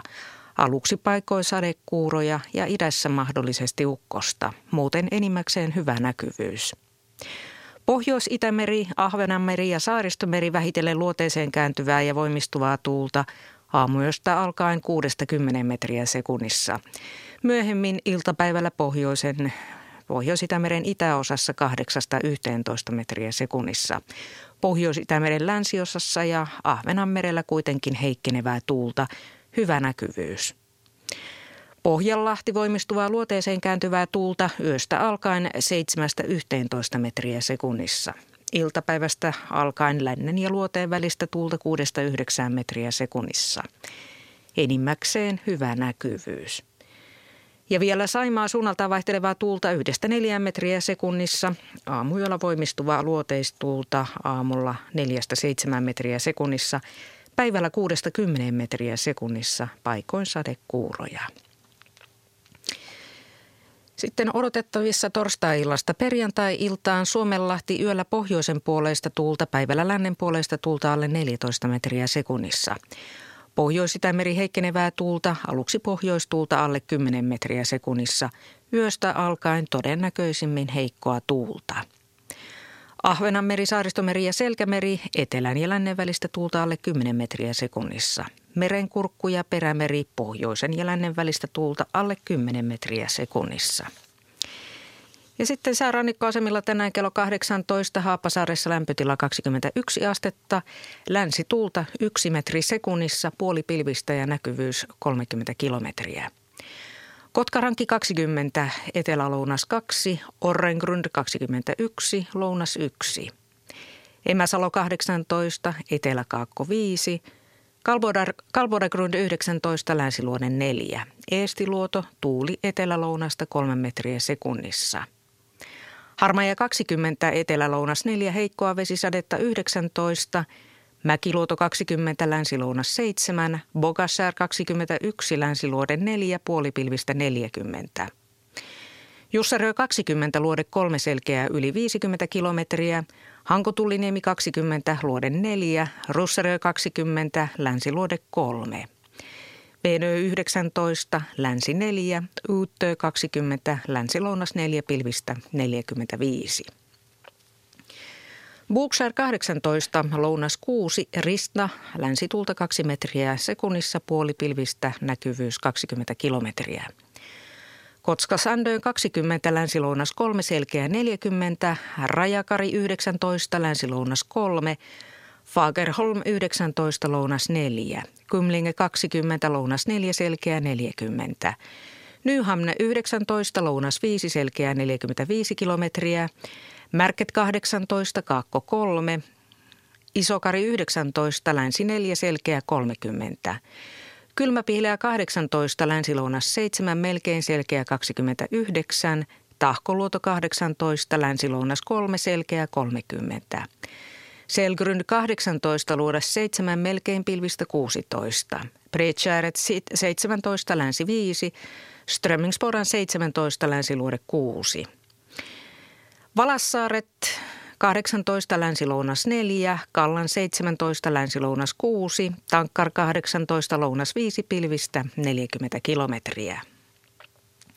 Ulkokalla seitsemäntoista, lounas kuusi, Nahkiainen kuusitoista, lounas viisi, Raahe seitsemäntoista, etelälounas kuusi, neljäkymmentäviisi kilometriä. Oulu Vihreäsaari kahdeksantoista, länsilounas seitsemän, neljäkymmentäviisi kilometriä. Marjaniemi kahdeksantoista, lounas seitsemän, selkeä kaksikymmentäneljä. Kemi ykkönen seitsemäntoista, lounas kymmenen ja Ajos lämpötila kahdeksantoista astetta, tuuli lounaasta kymmenen metriä sekunnissa, selkeä ja näkyvyys yhdeksäntoista kilometriä. Meriveden korkeudet tänään kello seitsemäntoista, Kemi plus kolmetoista senttimetriä, Oulu plus yksitoista, Raahe plus kuusi, Pietarsaari plus viisi, Vaasa plus kolme, Kaskinen plus viisi, Mäntyluoto neljä, Rauma plus viisi, Turku plus yksi, samoin Föglö plus yksi, Hanko plus nolla, Helsinki plus kolme ja Hamina plus viisi senttimetriä. Ja aallokon korkeus oli tänään kello kuusitoista, Pohjois-Itämerellä nolla pilkku kaksi metriä. Siinä säätiedot. Ja nyt takaisin luontoillan pariin. Kyllä vaan neljäksi minuutiksi. Tässä täytyy heti nyt korjata äskeinen virheellinen tieto, jonka täältä jaoimme koskien kangaskäärmettä. Se nimenomaan ö, munii, synnyttää siis, anteeksi, eläviä poikasia. Me puhuttiin siitä munimisesta, niin se kohta, mitä me katsottiin täältä Wikipediasta, ö, on virheellinen. Eli täällä mainitaan, että se munii munia, jotka se hautoo sisällään kuoriutumiseen asti. Eihän se silloin niitä muni. Mutta kuitenkin elo-syyskuussa naaras synnyttää kahdesta viiteentoista elävää poikasta. Eli, eli tämä täsmennyksenä tuohon asiaan. Eli jos vielä kertaa ne Suomen matelijat, niin synnyttää poikasia kangaskäärme, kyy, sisilisko, vaskitsa. Munioita ovat rantakäärme ja tämä uusi tulokas hietasisilisko. Joo. Tai uusi vanha tulokas. Uusi vanha. Sanotaan näin. Sitten tota, puhutaan tästä tota, mateliakartoituksesta. Meillähän on tämä sammakkoeläin ja mateliakartoitus. Onko se nyt tämä meneillään Suomen lajitietokeskus? Ö, Juha, voisit sä puhua siitä? Sä tiedät siitä kuitenkin siis sen, enemmän. Sen verran olen osallistunut siihen tai ollut mukana, mukana tuolla Varsinais-Suomessa näiden herrojen kanssa, joilla on näitä vähän erikoisempia lajeja, että kun aikaisemmin ajateltiin vain, että on rupikonna, viitasammakko ja tavallinen sammakko, niin, niin varsinkin Etelä-Suomen alueella ja Varsinais-Suomessa on, on, on lessonin sammakkoa, tämmöinen pieni vihertävä sammakko, ja sitten nämä herrat kutsuu toista sammakkoa sekosammakko nimellä, joka on lessonin sammakko ja mölysammakon risteymä, mutta pystyy, pystyy kyllä itsenäisesti sitten lisääntymät pitää olla tarkkana, että on, on, on tosiaan vihertäviä sammakoita. Ja joo, ja sitten, ne, ne ei muuten ole pieniä nekään. Ei, no, ne on tosi isoja sissä, se on semmoisia miehen nyrkin kokoisia ne su, suurimmat. Ja, ja sitten Ari mainitsi tuon hietasisiliskon, mikä on tämmöinen vihertävä varsinkin alkukesästä, kun se on soidinasussa, niin se on isokokoinen ja töpäkkä, että, että tavallaan kannattaa ehdottomasti osallistua ja katsoa Etelä-Suomessa tarkemmin tietyillä alueilla, että minkälaista lajistoa siellä on, että, että mulle ainakin oli yllätys, että voi, voi tosiaan löytää tämmöistä uutta lajistoa, tai uusi on ehkä vähän väärän nimi, ja siinä alkuperäistä voidaan moneen kertaan kinastella sitten. Tämä on siis, ja tähän, niin.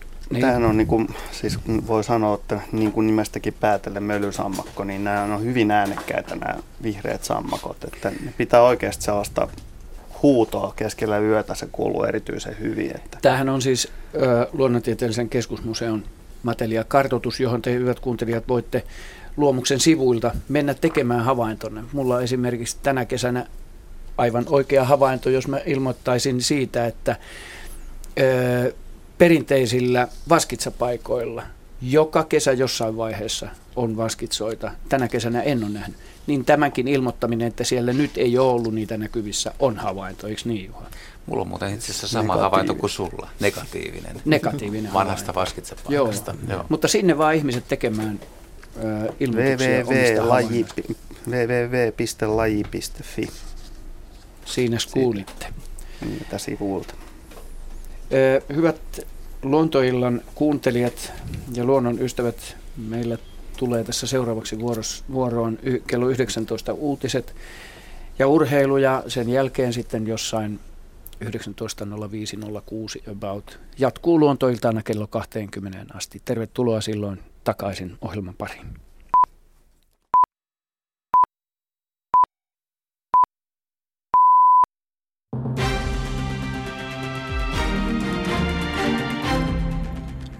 Hallitus aikaistaa päivähoitomaksujen korotuksia. Hallitus aikoi korottaa maksuja vuonna kaksituhattaseitsemäntoista, mutta nyt korotus tulee Ylen tietojen mukaan jo jossain vaiheessa ensi vuotta.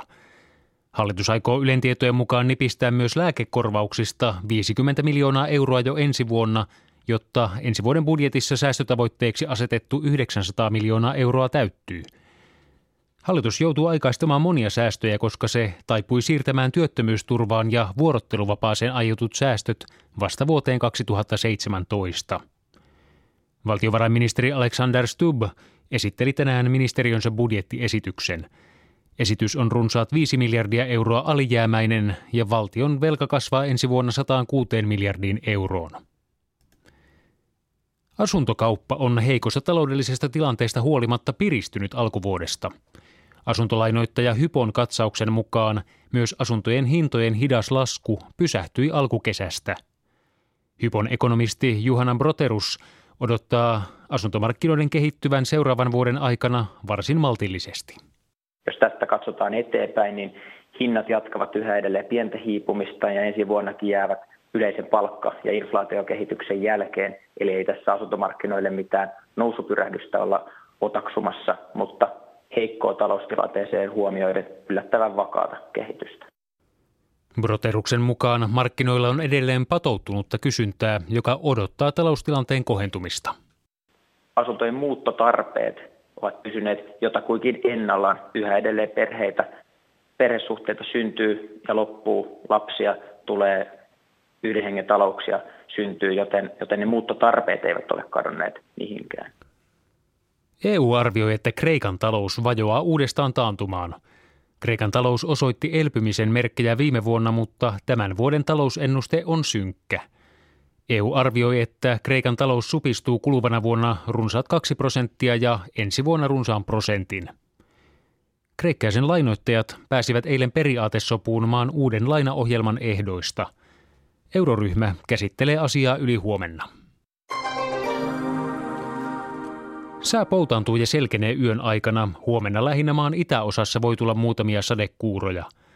Yön alin lämpötila on Lapissa viidestä kymmeneen astetta, muualla yhdeksästä neljääntoista. Päivän ylin lämpötila on huomenna pääosin kolmetoista ja kahdeksantoista asteen välillä, etelässä kaksikymmentä asteen paikkeilla, Käsivarren Lapissa noin kymmenen astetta. Metsäpalovaroitus on voimassa Varsinais-Suomen ja Satakunnan maakunnissa.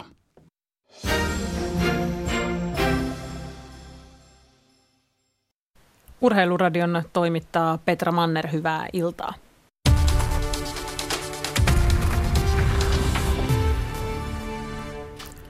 Ruotsalainen Hans Backe on Suomen miesten jalkapallomaajoukkueen uusi päävalmentaja. Backe aloittaa tehtävässään tammikuun alussa. Syksyn E M-karsintapeleissä joukkuetta luotsaa Markku Kanerva ja hänen apuvalmentajikseen on nimetty entiset maajoukkuepelaajat Jonathan Johansson ja Mika Nurmela. Backen sopimus on kaksivuotinen ja se kattaa myös mahdolliset M M-kisat vuonna kaksituhattakahdeksantoista Venäjällä. Lisäksi Palloliitolla on optio aina vuoden kaksituhattakaksikymmentä E M-kisoihin saakka. kuusikymmentäkolmevuotias Backe on aikaisemmin valmentanut muun muassa Ruotsin, Norjan, Tanskan, Itävallan ja Kreikan pääsarjoissa ja toiminut Sven-Göran Erikssonin apuvalmentajana Manchester Cityssä vuonna kaksituhattaseitsemän. Maajoukkuekokemusta Backella on Meksikon apuvalmentajan tehtävistä. Backe valmensi aikanaan myös muun muassa Teemu Tainiota Yhdysvaltain M L S-liigassa vuosina kaksituhattakymmenen kaksituhattakaksitoista New Yorkin joukkueessa. Viimeiset kaksi vuotta Hasse lempinimellä tunnettu ruotsalainen on toiminut T V-kommentaattorina. Miesten superpesiksessä pelataan parhaillaan yhtä ottelua, mutta se on sitäkin tärkeämpi. Joensuussa ovat vastakkain liigan kärkijoukkueet Joensuu ja Vimpeli. Ja tilanne avausjakson viimeisessä vuoroparissa on neljä nolla Vimpelille. Vimpeli varmistaisi runkosarjan voiton puhtaalla kaksi nolla voitolla. Runkosarja päättyy sunnuntaina. Naisten superissa on käynnissä jo nyt runkosarjan päätöskierros sarjaa johtavaa Lapua. Voitti avausjakson Kempelettä vastaan kaksi nolla ja on näin etenemässä runkosarjan voittoon. Jalkapallon Veikkausliigan otteluita voi muuten parhaillaan kuunnella Yle Puheen taajuuksilta. Urheiluradio täällä Radio Suomessa jälleen tunnin kuluttua. Sanokohan, että painaa päälle. Ja meillä jatkuu luontoilta aina kello kaksikymmentä asti. Tervetuloa mukaan ohjelmaan, hyvät luonnon ystävät. Numero, puhelinnumero, johon voitte soittaa, kysyä mieltäne askarruttavia kysymyksiä Suomen luonnonvaraisesta luonnosta on nolla kaksi nolla kolme yksi seitsemän kuusi nolla nolla ja sähköpostiosoite tänne on luonto piste iltaat yle piste fi. Tähän alkuun otettakoon heti Haukiveneltä lähetetty kommentti. Helge Ahonen kommentoi anteeksi, tällaisella kommentilla: Iso Haukivedeltä laulujoutsenia normisti. Nyt havaittu kaksi mustaa joutsenta. Kuinka tavallisia mustat joutsenet ovat Suomessa ja onko odotettavissa mustajoutsen populaatio? Ei ole sitä populaatiota havaittavissa, mutta kyllä nykyään vuosittain niin havaitaan muutamia yksilöitä mustajoutsenesta, siis mikä on oma, oma laji. laji. Mutta tota, se, mistä ne tulee tänne, että onko ne eurooppalaisia tarhalintuja, niin, tai todennäköisesti eurooppalaisista tarhoista lähtenyt liikkeelle. Ei ne ainakaan Australiasta ole tänne tulossa. Niitä erottamaton osa austrofenialaista eläimistöä vai? Juuri, juuri näin, joo. Okei. Okay. Onko se Etelä-Suomi silloin? En minä tiedä. Siltähän se kuulostaa. Niin, Australia. Mutta joo, kyseessä on siis australialainen lintulaji, vielä etelä-australialainen taitaa olla. Okei. Öö, Matti Helsingistä on meidän seuraava soittajamme. Hyvää iltaa. Hyvää ehtoota. Ehtoota. Mitä haluat, Matti, kysyä? Että onkohan hyvin yleistä, että täällä Suomessa, Sisä-Suomessa putoilee tämmöisiä isompia kaloja, niin kuin lahnoja taivaalta. Tässä on viime sunnuntaita sellainen havainto tuolta Sastamalasta, jolloin kuultiin kova pamaus keittiöön. Ja sitten kun katsottiin ikkunasta, niin viereisen talousrakennuksen katolta tippui jotakin alas. Ja kun sitten asiaa tarkemmin katseltiin ulkoa, niin talousrakennuksen tiilikatosta oli kaksi tiiliä hajonnut ja, ja kahden kilon lahna oli pudonnut sieltä räystään alle. Että tämä on tämmöinen havainto. Mm, mm. Onko tämä nyt sitten kala vai mikä havainto? Onko lintu vai kala? Niin, lintu vai kala vai molempia? Toistaiseksi lahnat ei ole kyllä lentokykyisiä, vaikka niillä onkin aika huikea isot rintaevät ja ne niitä heiluttelee välillä aika tiiviisti. Kahden kilon lahna. Se on jo saattaa, aika painava. Se on jo aika painava ja lahna on kyllä tota, kalasääsken yksi tärkeimpiä saaliskohteita. Että olisiko tässä nyt käynyt kuitenkin niin, että, että kalasääski on vähän ahneuksissaan lähtenyt, lähtenyt kuskaamaan liian suurta saalista ja ote on kirvonut ja se on pudonnut sitten tiilikatolle kyseisin seurauksin, jollei sitten ilkikurinen naapurin poika ole onkireissunsa jälkeen ole, päättänyt se heittää hyvin lahnaa naapurin katolle. Saa, saa olla ja me aika korkealla on pitänyt heittää, jotta se tiilet murtaa. Joo. Joo. Se on, täytyy olla Suomen mestaruustasoa kiekoheitto. Kiekoheitto mullakin ensimmäisenä tuli mieleen, että kyllä se nyt voisi lentää se lahna, kahden kilon lahnakin semmoinen viisikymmentä metriäkin hyvältä kiekoheittäjältä, mutta leikki sikseen, että mitäs Juha sanoisi tähän? Joo, mä olen täysin samaa mieltä, että kalasääski, eli sääksi, On, on kyllä varmaan ratkaisu tähän. Jollain muulla alueella mahdollisena voisi olla tietysti myös merikotka, mm. mutta, mutta, mutta kalasääskelle täytyy tietysti, että ottanut vähän liian ison kalan, tai jos se on tippunut, niin se on vahinko, vahinko linnulle. Lintu on varmaan ollut viemässä sitä poikasilleen. Että, Mut siinä mut, aletaan olla jo no, niinku äärirajoilla, kyllä, kaksi, jos oli kyllä kaksi kiloa, niin se on kyllä tota, sääskellekin. Se on, se on tosi paljon, että kyllä se, kyllä se on yleensä iso, varmaan tuommoinen seitsemän-kahdeksansataa grammaa kilon painosi on nämä, mitä... Joo, siinä on jo vaikeuksia ollut lentoon lähdessä sen kahden kilon lahnan mm. kanssa. Että, mutta tietysti vähän pienempikin lahna kyllä, jos se tarpeeksi korkealta putoaa, niin tiilen saa kyllä rikki, että se on aika kovapäinen otus kuitenkin. Joo. Kiitos Matti kysymyksestä ja hienosta, hienosta havainnosta. Hyvät Radio Suomen kuuntelijat, Öö, kuvalliset sivut ja kuvalliset öö, havainnot löytyvät osoitteesta, tai siis öö, Radio Suomen etusivuilta. Ja sieltä otetaan seuraava, seuraava kysymys, jonka oli lähettänyt hetkinen pieni. Se on tuolla Juha Pöysä Otavasta. Ja tässä on siis... Öö, Tällainen saateteksti, enpäs, enpäs kerrokaan omaa, omaa näkemystäni. Pertunmaalla siskonmies kaatoi ojanpenkalta kuusen. Rupesi sitten tarkemmin kantoa tutkimaan ja huomasi lustojen olevan aika erikoiset. Mikähän moisen ilmiön on saanut aikaan? Kerrottakoon niille ihmisille, jotka kuuntelijoille, jotka eivät ää, Radio Suomen etusivuilta tätä kuvaa näe. Ää, tai annetaanpa Henryn itsensä kuvailla tätä. Olisin vaan kuvaillut, on aika hankala kuvata, mutta... Mutta sillä mä sysäsinkin se sulle juuri, kun sä olet asiantuntija. Nämä, sanotaan, nämä lustot eivät mene suorassa niin kuin ympyrässä niin kuin normaalisti, tasaisesti, mm. vaan näihin tulee tällainen äh, ikään kuin... Pipar, piparkakkumainen rakenne. Piparkakkumainen, joo. Kehäkukkavainen. Mm.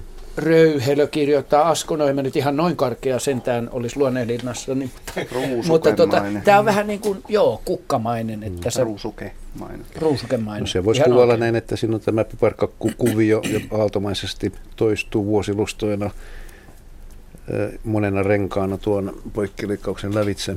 Paitsi täällä ytimessä. Paitsi ytimessä, se on kasvanut normaalisti nuorempana. Tämä on erittäin hieno kuva ja erittäin harvinainen ilmiö. Tämä on visakoivu. Ja täytyy kuusi. Aina, aina aivan oikein. Tämä on niin harvinainen ilmiö, että mä en tuota sanakaan vielä hallitse. Eli se on visakuusi ja se on tavattu Suomesta todella harvoin. Ja mä näytin tätä kuvaa mun kollegalle Vanamo Salolle ja hän oli tästä jo niin innostunut, että hän nyt on varmasti ottanut yhteyttä, että kuva lähettää ja että saisi tästä lisämateriaalia.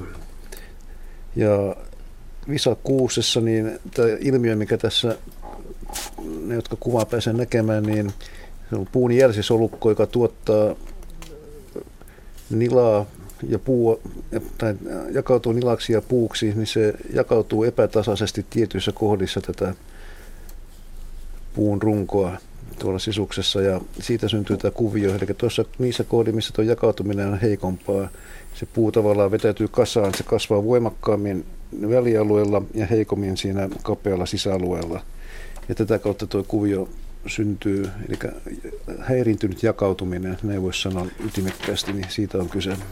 Onko se joku virus, joka aiheuttaa sen ei, häiriön? Vai ei, mistä tätä, se tämä on niin hallinnan asia, että tätä tiedetään. Ne haluaisi tehdä molekyylibiologiaa tästä, jos vaan mahdollista. No mitä sä veikkaat? En minä harrasta uhkapelejä. Ei ole veikkaaja. Tota, niin onko tätä havaittu muilla lajeilla? Se tunnetaan lepeällä ja pihlajalla nyt joka tapauksessa, ja useimmiten sillä, millä mä aloitin, visakoivu, mutta visakoivu on vielä niin kuin monihäiriöinen, että siinä ne jakautumiset on vielä enemmän vinksallaan. Että tässä se on kuitenkin säännöllinen toi häiriö, se toistuu ehkä nyt ihan millilleen, millilleen nämä etäisyydet tässä on, mutta tässä nyt voi äkki laskea, tässä on ehkä semmoinen parisen kymmentä tuommoista kohtaa, missä toi säännöllisin välimatkoin tuo jälleen jakautuminen on, on heikentynyt. Onko se sitten periytyvä? Eikö visakoivu ei, ihan viljellä? Visakoivu viljellään, mutta tätä ei tunneta niin hyvin. kaksikymmentäyksi kappaletta. Vi- visakuusen, eli mä oon aika hyvä arvioimaan. Joo, se kuitenkin veikkaat. Ei, kun se oli arvio. Mä laskin, mä laskin neljänneksi niistä. niin, niin, niin, tätä ei tunneta, sen takia tämä haluttaisiin selvittää ennen suuremmalla tarkoituksella, mistä on kyse. Tämmöisellä puulla, jos se olisi perinnöllistä, niin tällähän olisi ilman muuta myöskin taloudellista merkitystä, joo, että tuolla kuviolla koristepuuksi. koristepuuksi. Mm. Kyllä mä näen, että ne on ihan sellaisena pannun alusena, taas tosi kuumea. Joo. Täytyy toivoa, että... Mä näen tässä kyllä saunan paneelit. Mä, mä ajattelin, että sä näet tässä saunan polttopuita. Kyllä mä näen tämän seinipaneelit. Mun voi polttaa entrekoteeni tuohon sitten. Mut, mut ilman okay. muuta, mutta harvinainen ilmiö, tosi hauska, että tämmöinen kuva on saatu tänne lähetykseen. Kiitämme Juha Pöysää Otavasta. Hienosta kuvasta ja hienosta havainnosta. Harvinaisesta havainnosta. Tämä kannattaa laittaa muistiin, Juha. Saanko palata vielä siihen kalasääskeen ja okay, kaksikiloiseen no, lahnaan? Kun okay. mä jäin miettimään tosiaan sitä painoa, ja, niin siis se on ihan huippusuoritus, koska useimmiten, jos nostetaan jo, jo lintumaailmasta tämmöinen vahvin kaveri esiin, niin se on varpuspöllö. Ja se perustuu siihen, että se painaa noin kahdeksankymmentä grammaa ja pystyy retuuttamaan itsensä painosta tai vähän painavampaakin saalista, vaikka tilhi, mikä painaa suurin piirtein saman verran. Ja kun ihmiset näkee sen, niin se on jo sinänsä ihmetys. Ja, ja, ja siis kalasääski painaa puolitoista kiloa vai yksi pilkku kahdeksan kiloa. Jos se on ollut kahden kilon lahna, niin mm. joko se on ollut erittäin roteva yksilö, lintu, tai sitten se on tosissaan niin kuin Uroteos, uro, hui, huippusuoritus mm, sinänsä, että tuli vaan mieleen, että jos mahdollista, että merikotka olisi lentänyt yli, että merikotkathan painaa kolmesta kuuteen kiloa, että, että siellä tämmöinen kahden kilon kalan siirtäminen ei ole mikään mm, ongelma, mm. Että, että joka tapauksessa niin tosi, tosi mm. jännä havainto mun mielestä, tai niin, painavan tuntunen. Kuinka tarkkaa tämä lahna nyt sitten oli punnittu, niin. Että se... Mutta se on, kahden, kala, se on kalamiehen juttu. Se on tietysti se joo, äh, siis kahden kilon lahna näyttää jo todella suurelta. Joo. Et se on, kun se on sen mallinen kala, niin se on valtavan suuri kalaksi. Mm. Että, mutta että siinä olisi täytynyt tehdä ihan... kunnollinen kuolinsyy tutkimussa, katsoa, että mihin on kynnet ensiksi osunut. Kyllä. Ja, Jaska nyt ihan rauhallisesti. Okei, Ö, hyvä, mennään eteenpäin. Seuraava soittaja Kirsi Mikkola Rovaniemeltä. Tervetuloa mukaan lähetykseen. Kiitoksia, kiitoksia. Hyvää iltaa. Iltaa. Miltä näyttää Joo, minu... kesä tällä hetkellä Rovaniemeltä? Ihan tämmöinen lyhyt katsaus Oi. nyt. Ö, oikein kauniilta Kuusamosta ajelin parhaillaan Rovaniemelle ja yhdeksäntoista astetta on lämmintä ja oikein kaunis aurinkoinen. Kesäinen, ehkä pikkusen syksy jo tuoksuu ilmasta, mm. mutta muuten oikein kaunis, kaunis ilta. Hienoa. Niin mitä halusit kysyä? Sellaista haluan kysyä. Aamulla ajelin tosiaan Rovaniemeltä Ranuan ja Posion kautta Kuusamoon ja ihmetyksekseni huomasin, että molemmin puolin tietä kuusen oksat olivat noin viisi kymmenen senttiä, aivan tuommoiset oranssin tai keltaisen väriset. Muuten kuusi oli kauniin vihreä, mutta joka puolelta nuo oksat, oksien kärjet oli sitten päätty tuommoiseen viisi kymmenen sentin keltaiseen tai ruskeaan alueeseen. Ja nyt sitten poistullessani tuolta Kuusamosta pysähdyin ihan katsomaan, ja että mikä tämmöinen ilmiö oikein on, koska en nähnyt yhtään puhdasta vihreää kuusta tuossa matkalla, ja Ajattelin, että onko tämä joku sieni vai mikä tämä on, koska kun sitä hiukan tumman paidan päällä pitelin, niin siitä karisi semmoista oranssia pölyä mm-hmm. sitten vaatteiden päälle. Että mikä tämä tämmöinen ilmiö no, on? Tu- Muista puista ei näkynyt yhtään mitään, mutta kuusi oli nyt jo, on jotenkin kärsinen näköinen. Tuo oli täydellinen kuvaus asiasta, jonka nimi on kuusen suopusruoste. Eli se on ruostesieni, joka tämmöisenä, niin kuin tämän ohjelman aikana jo on todettu, että hieman koleampana ja sateisena kesänä se on ruostesienille erinomainen leviämiskeli. Eli sienten itiöt leviää sadesäällä paremmin kuin kuivalla säällä. Kun sadepisarat osuu neulasten pinnalle, niin ne lähtee siitä lentoon ja vähän, ja vähän kun kivasti tuulee vielä, niin koko alue hyvin nopeasti se ruostesieni on valtaama. Eli sieni se on, ruostesieni. Ja se elää tämmöistä kiertolaiselämää, että toinen vaihe elämästä on suopursulla ja toinen vaihe on kuusella. Ja toisena eräänä vuosina ne esiintymät on todella massiivisia ja itse kohta menossa sinne Kuusamoon päin, niin hyväpä tietää, että miltä maisemat tulee näyttämään. Kaunista täällä sitä huolimatta on. Joo, ja mä olin iloinen, kun sä sanoit, että tuli yhdeksäntoista astetta, se lämmitti mieltä. Onko, hy- onko hyttysiä? Tuota, kaupunkialueella ei itse asiassa, nyt on varmaan, olisiko uusi sukupolvi tullut, koska on pientä, tosi pientä toi hyttynen, että tietysti itse täällä jo kaksikymmentä vuotta asuneena, niin siihen on tottunut. Mm. Mutta kyllä on, ja sehän tarkoittaa runsasta marjasatoa, että nyt täytyy viikonloppuna pakata tavarat ja lähteä mustikka ja hillamettä. Hieno homma. Mm. Mutta Henry, kuis kuusen käy ruoste siihen. Kiitos Kirsi vastauksesta ja hyvää loppukesää. Kiitoksia teille ihanasta ohjelmasta. Kiitos. Kiitos. Hei hei. Tämä kuusi ihan tämmöisenä kertaluonteisena tapahtumana, niin se ei siitä juurikaan häirinyt, että kyseisen vuoden kasvu on jo tapahtunut. Eli kuusi kasvaa paksuutta kesällä vielä tuonne heinäkuun nurkille saakka. Mutta jos neulasia menetetään paljon, niin se voi jossain määrin tuntua seuraavan vuoden kasvussa, mutta toisaalta niin kuusella on muistaakseni kymmenkunta vuosikertaa neulasia joka tapauksessa, ja se ruostesieni yleensä iskee ainoastaan niihin nuorimpiin. Eli sinne jää sitä yhteyttävää massaa kuitenkin niin paljon, että kuusen kasvu ei siitä paljonkaan, tai kasvu ei siitä häirinnyt. Mutta jos sitä toistuu monena vuonna peräkkäin, niin silloin se tietysti näkyy myöskin kasvussa. Joo.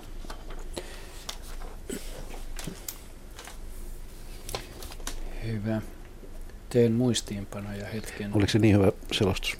Oli, mä vaikutuin. tota, otetaan tähän välillä sähköinen kysymys. Mirjam Hanttu Tuusniemeltä on lähettänyt kysymyksen Jaskalle. Mihin nokkosperhoset on kadonneet? Muita perhosia on lennellyt, mutta nokkosperhosta ei ole koko kesänä näkynyt.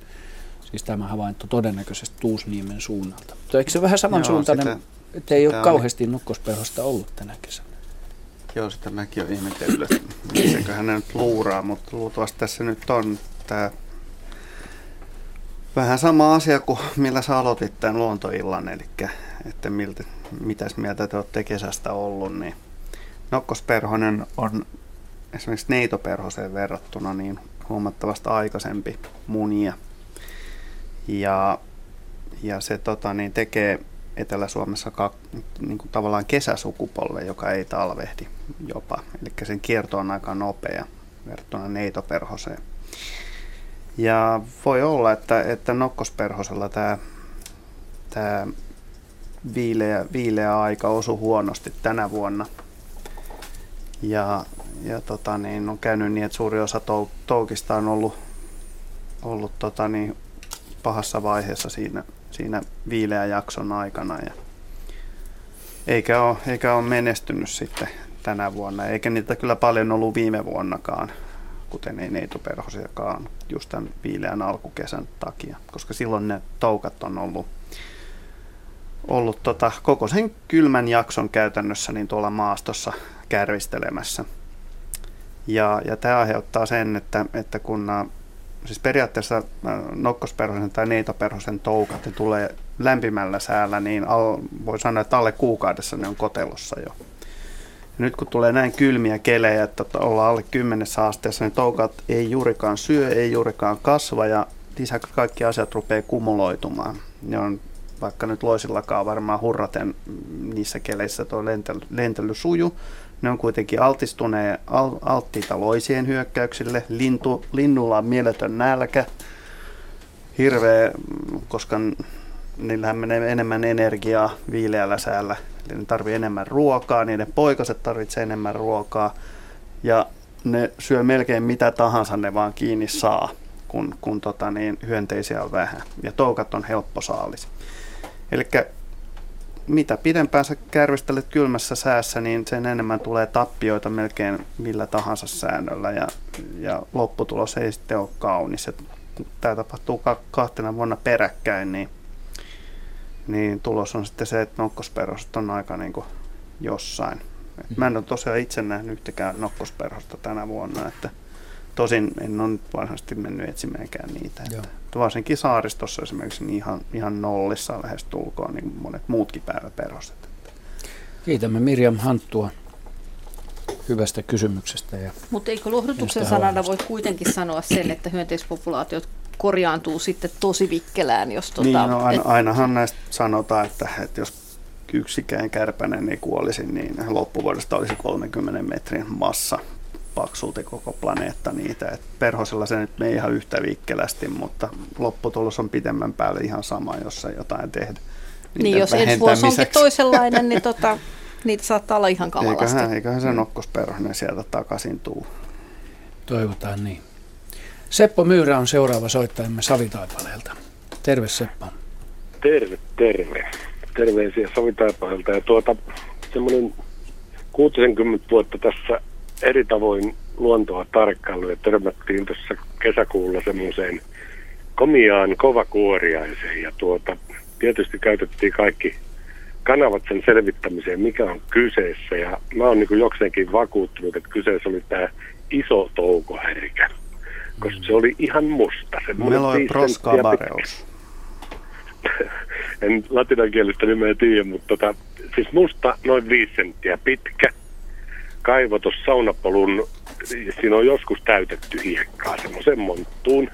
Kaivo sitä hiekkaa, semmoista pikkusormen mentävää käytävää, kuljetti takaperin semmoisia pikkusormen kynnen kokoisia kiviä muun muassa pois siltä käytävästä. Ja tota, tutkailtiin tietysti, että sehän tekee sen muniakseen. Ja nyt sitten lähinnä tämä kysymys, että minkä ikäisiä ne kehitysvaiheet, miten kauan ne kestää. Sehän on hyvin monivaiheinen kehittyjä ennen kuin se on tuommoinen komia kovakuoriainen. Mm. Miten kauan nyt nämä, kun no, missä päin tämä itse asiassa oli tämä? Savit, Savitaipale, tämä on tässä Etelä, Etelä-Karjalan Kymenlaakson rajamailla.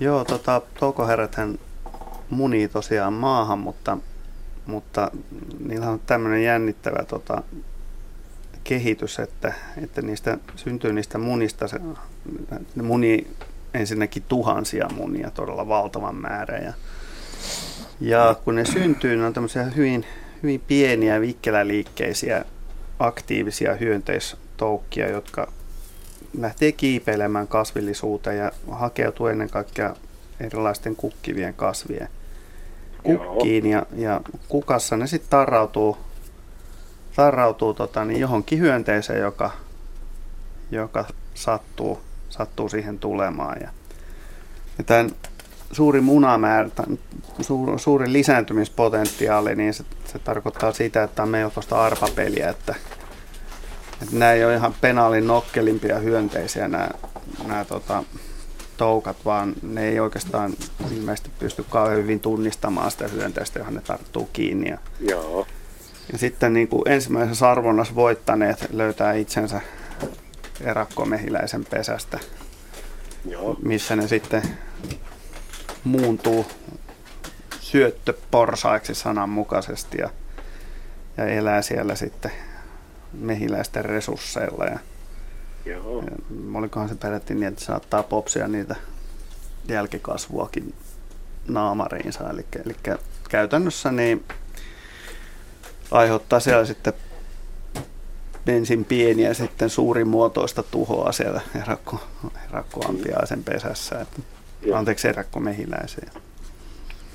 Ja tosiaan tämä, tämä iso toukohärkä, niin mä en muista, olikohan meillä Niin, että Suomessa on kolme, ne... kolme lajia. Muist... Kolme vai neljä, niin. Kolme lajia muistaakseni meloesuvun lajeja.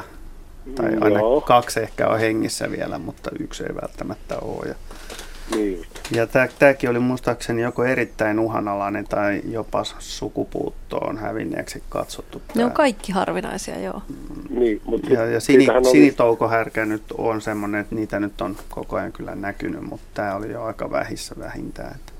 Joo, mutta siitähän mutta... oli just tästä isotoukohärästä, että sitä on Päijät-Hämeessä esiintynyt viime vuosina. Joo, se on selvästi runsastunut nyt, Joo, niin kuin viimeisen kymmenen vuoden aikana, ja mikä on kyllä ilahduttavaa. Että, mutta ei no, mikään en, yleinen en, vieläkään, että onneksi olkoon hyvästä havainnosta. Joo, mutta eikö niitä vielä... ole viime vuosina niin kuin kerätty näitä havaintoja oikein tarkoituksella jahdattu, koska, koska ne on no, niin vähentyneet? Sanotaan näin, että ne on sen verran rehvakkaan näköisiä otuksia nämä meloet, että kyllä niitä on yritetty kerätä ihan koko ajan, että siitä ei ole epäilystäkään. Niin, niin no, mutta havaintoja kerätä tarkoitan sitä, että, että yrittää saada ihmisiltä sitä informaatiota, että missä ne on.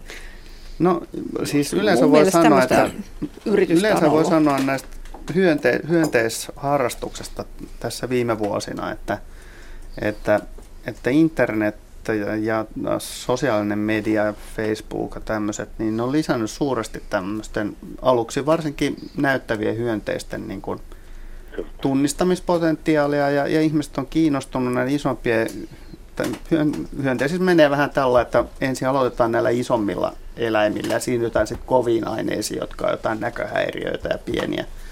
pieniä hyönteisiä, kun innostutaan tosissaan tutkimaan, ja siellä on nykyään hyvin aktiivisia yhteisöä, jossa todellakin nopeasti saa määritettyä varsin hankalasti muuten tunnettavia hyönteisiä. Se on suuresti lisännyt niin kuin hyönteisistä innostuneiden ihmisten määrää. Että, että, hyviä kuvagallerioita joo, netissä nykyään. Nykyään, nykyään sen todella määrittäminen on aivan jotain muuta kuin pimeällä keskiajalla kolmekymmentä vuotta sitten, jossa niin kuin jollain, Kiitos, jollain niin kuin saksalaisista kirjoista, jossa oli yhtään kuvaa, yritettiin selvittää se, että miten, miten eläimet... Määrityskaavalla. Hyvä, kiitos Seppo hyvästä kysymyksestä ja hienosta havainnosta ja hyvää kesän jatkoa. Hyvät kuuntelijat, kuuntelette Luontoiltaa, elokuusta sellaista. Meillä on puoli tuntia lähetysaikaa jäljellä. Numero, johon voitte soittaa tänne, on nolla kaksi nolla kolme yksi seitsemän kuusi nolla nolla nolla kaksi nolla kolme yksi seitsemän kuusi nolla nolla. Meillä on yksi kuvallinen kysymys tässä suunnitelmissa vielä käsitellä, mutta ei oteta sitä vielä. Otetaan seuraava soittaja, jonka jälkeen sitten otetaan nyt yksi sähköinen kysymys, joka on oikein hyvä kysymys. Mutta nyt siis Jukka Oulusta. Tervetuloa mukaan lähetykseen. Joo, hyvää iltaa. Olisin kysynyt semmoisesta asiasta, kun olen Torniojoen mökkirannasta ja siellä lohensolta ja ynnä muuta, niin nyt kun on monena kesänä ja viime kesänä varsinkin, lohta nousi Torniojokkeen paljon, niin mm-hmm. puhuttiin, että vesi on niin lämmintä, että se lohi kuolee siellä jokissa. Koska se, onko se tästä niin kuin tutkittu ja kuka se voi sanoa, että kuinka lämmin, lämpimäksi se vesi pitää mennä joessa, että se lohi kuolee siihen lämpimään vettä, että kyllä me ainakin kalastajat mietitään semmoista asiaa, että virtaavassa vedessä, niin lohi hakee aina semmoisen paikan, missä sitä vettä on sen verran, että se ei tapaa hapetta muuten itsensä. Mutta näin ne väittää kuitenkin. Me ollaan eri mieltä tästä asiasta. Joo, kyllä, kyllähän se tota, varsinkin just koskipaikoissa se vesi hapettuu lohelle. Torniojoessa on aika lämpimänäkin kesänä niin suhteellisen riittävästi, mutta että tietenkin se, siinä ei ole mitään semmoista ihan jyrkkää lämpötilarajaa, että milloin se tappaa lohen ja milloin ei, vaan se on semmoinen liukuva se raja. Ja tietysti mitä lämpimämpää on, niin sen tukalampaa niillä kaloilla on, koska mitä lämpimämpää vesi on, niin sen vähemmän siihen on ilmasta liuennutta happea mahdollista Joo.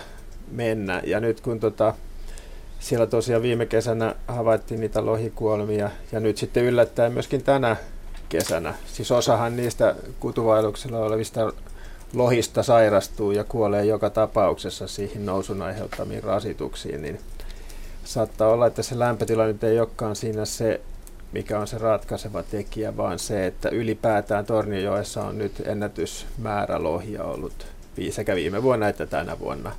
Ja tämä suuri lohien määrä, niin sitten se näkyy epäilemättä myös siten, että myös suuri määrä näitä rasittuneita, kutuvaelluksella rasittuneita lohia, tai niitä on enemmän kuin sanotaan nyt keskinkertaisena tai huonona lohivuonna, ja se näkyy sitten tietysti näiden kuolleiden, kuolleiden lohien määrässä täällä jokivarressa. Että aina niistä kutuvailuksella olevista lohista osa kuolee ihan luonnollisesti niihin kudun aiheuttamiin ja vaelluksen aiheuttamiin rasituksiin. Et, mutta tietenkin lämpötila lisää sitä kuolleisuutta, varsinkin jos se on oikein huomattava se lämpötilan nousu. Joo, koska kyllä me ollaan, ollaan lohen soutajat ja nämä, jotka soutaa sitä ja näkevät niitä kuolleita, tai siis ei välttämättä kuolta paljon, saadaan niitä kaloja, missä on jonkunlaista vikaa, ja kyllä me ollaan pantu, pantu se sitten niiden niin sanottujen rantakalastajien, meillä, meillä niin kuin kohdalleuvot sanovat rantarokkaajien syyksi, että kun ne siinä matkakosken alla nakkoo sitä lyijypunttia, ja kun nyt on se siima siellä, siellä tiukkana ja lohi kiinni, kelle sen sattuu olemaan, ja toinen lohi yrittää nousta, sehän ei näe sitä siimaa, niin. vaan se... Se uipi siihen siimaan ja niiltä katkeilee eviä, joo, niiltä kaloilta, kaloilta. Kyllä, kyllä. Niin, niin sitten vain sanotaan, että joo, että se lämmin vesi sen tappaa. Kyllä joo. se täytyy saada sen ulkopuolisen vahingon se kalaa. Joo, kalaa. siis, siis se, yleensä se lopullinen kuolleisuus on se vesihome, joka iskee siihen niin, niin, vahingoittuneeseen niin. kohtaan. Ja sen täytyy olla joku, se voi olla sitten tullut ihan, että se kala on kolhinut itseään kiviin tai muuta, tai sitten joku ulkopuolinen.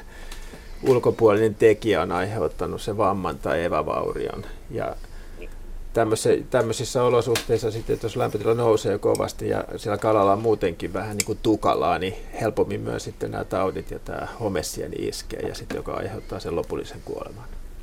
Joo, että kyllä se niin kuin ehdottomasti pitäisi kieltää tuommoinen lyijypuntin nakkaaminen, että sitä, sitä harrastetaan, sitä selittää hienosti kalastuksena, niin. ei se mitään kalastusta ole niin. tuommoinen. Siellä vaan sitten aivan. tekemään kalastuksen säätelytoimenpiteitä mm. niin, ja ed- edistämään niin. niitä. Kyllä, kyllä. Kiitos kyllä. Jukka soitosta ja nautinnollista kesää sinne Oulun suunnalle. Hei hei. Mainittakoon tässä, että ensi sunnuntaina luontoretkiohjelmassa kello kahdeksan ja kymmenen vieraillaan nimenomaan Torniojoen Kukkolan koskella ja puhutaan lohista.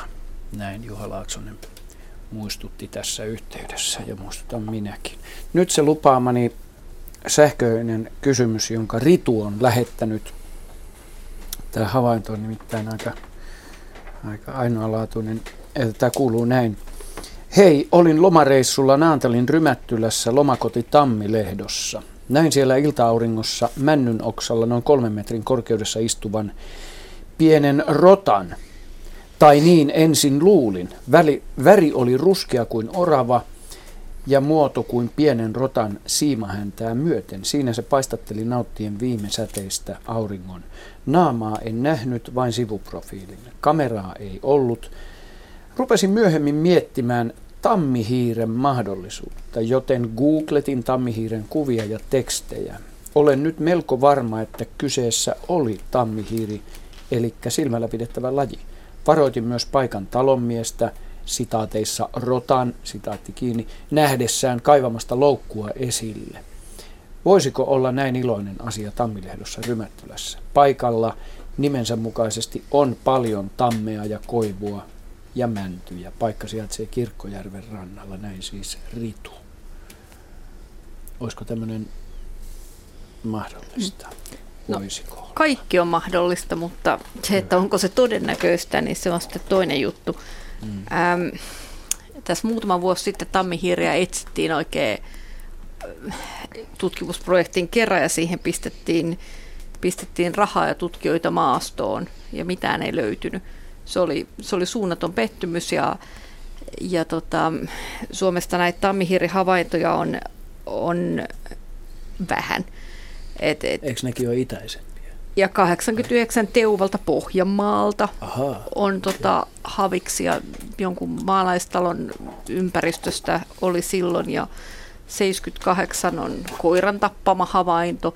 Heinolan Jaalan seutu on ollut semmoinen paikka, missä niitä on perinteisesti ollut pitkään, ja sitten Suomenlahden Tytärsaaressa Ja ne on oikeastaan niitä vikoja paikkoja, mutta totta on myös, että niitä, niitä on ollut Suomessa ennen enemmän. Niitä on kasvatettu jopa, jopa muinoin eläintieteen laitoksella ihan laboratorioissa ja tutkittu niiden horrostamista. Ja, ja kuulin semmoisen huhun. Nyt, nyt kasvattaja on... Kasvattaja, toivottavasti kasvattaja ei kuuntele, tai jos kuuntelee, niin hän voi, hän voi vahvistaa, mutta kuulin semmoisen huhun, että kasvattajalta pääsi silloin vielä niitä karkuunkin tänne Helsingin maastoon, mutta tota, eipä niitä ole koomin näkynyt. Ja, ja tota, sikäli, sikäli niin kuin habiksena se olisi mainio, mutta toi kuvaus ei nyt musta ihan niin kuin, ää, jos se oli pie, pieni, pieni rottamainen, ruskea ja siimahäntäinen, koska niin kuin tammihiiren häntä ei ole siimamainen, mm. vaan tammihiiren häntä on päinvastoin semmoinen ö, kärkeä kohti ö, pyrhistyvä. Mm. Ja muutenkin koko eläin on, niin kuin, se on, se on hieman kirjava. Mm. Ja et sikäli, tota, jos se oli semmoinen tasaisen, rus, tasaisen ruskea otus, niin, äm, niin, niin mä mietin kuitenkin, että kaikkein todennäköisin havis olisi kuitenkin ollut se, että se olisi ollut metsähiiriollaan. Kyllähän sillä on vaalea vatsa, mutta jos henkilö ei sitä siinä nähnyt, niin ne kyllä liikkuu tosi paljon puissa ja sillä voisi nähdä myös semmoisen rottavaisen hännän. Mm. Et, Joo, ja tammihiires varmaan kiinnittäisi huomioon sen rosvonaamioon. Niin, että et kun on tuommoinen kirjavautus kyseessä ja tuommoinen naamio. Oikeastaan niin tammihiiriä kyllä, siitä ei kyllä rotta. Samaista olemusta saa irti mitenkään, se on pyöreäpäinen ja tämmöinen on parempi. Mutta siis se, että onko oravalla ollut, voiko kyseessä olla sitten joku nuori orava, jolla on ollut jotain häntähäiriötä ja sen takia häntä on rottamainen, niin se, se sekin olisi ehkä vaihtoehtoista. Tammihiiren nimihän ei, ei mitenkään niin oikeastaan, tai no siis se ei välttämättä liity mitenkään ei, tammiin, mutta sen sijaan se sitten tiedetään, että se on tämmöinen mielellä ihmisasumuksiinkin hakeutuva. Et nämä Teuan yksilöt oli semmoisia, että siitä tuli havaintoja, että, että meillä on tammihiiriä, oliko se nyt jossain autotallissa ja sillä, ja no tutkijathan viittasi kintaalla sille, että he, he, et niin varmaan, ja sitten se tyyppi oli laittanut rotanloukun sinne. Ja niitä kaksi, oli, kaksi tai kolmeko niitä napsahti kaksi siihen. Kaksi tai kolme niitä tuli, ja sen jälkeen me leuka loksahti toisaalla sitten. Että. Joo, mutta sitten niitä ei löytynytkään, että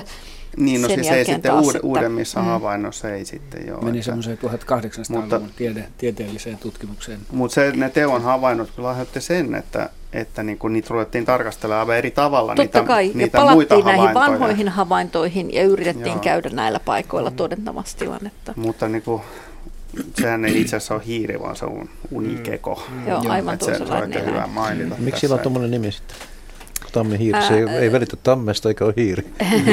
Se kuuluu logiikkaan nimeltä illogiikka ja sekin on logiikkaa. Niin se on ilmeisesti levinnyt niin kuin Suomeen sen lämpökauden aikana joskus neljätuhatta vuotta sitten. Ja, ja silloin samaan aikaan on, sanon nyt, että tammetkin ovat silloin levinneet. No, no, okay, Tammia on pihapiirissä. Kiitämme Ritua. Mutta keskustelua herättäneistä havainnosta. Jaska saa sanoa lyhyen loppukaneetin. Periaatteessa on aina hyvä muistaa se, että kuinka paljon ilmastolliset eri vaiheet vaikuttaa mm. niin kuin lajien levinneisyyteen. Ja meillä on nisäkkäistäkin aika, aika mielettömiä niin kuin muutoksia viime vuosilta Euroopassa.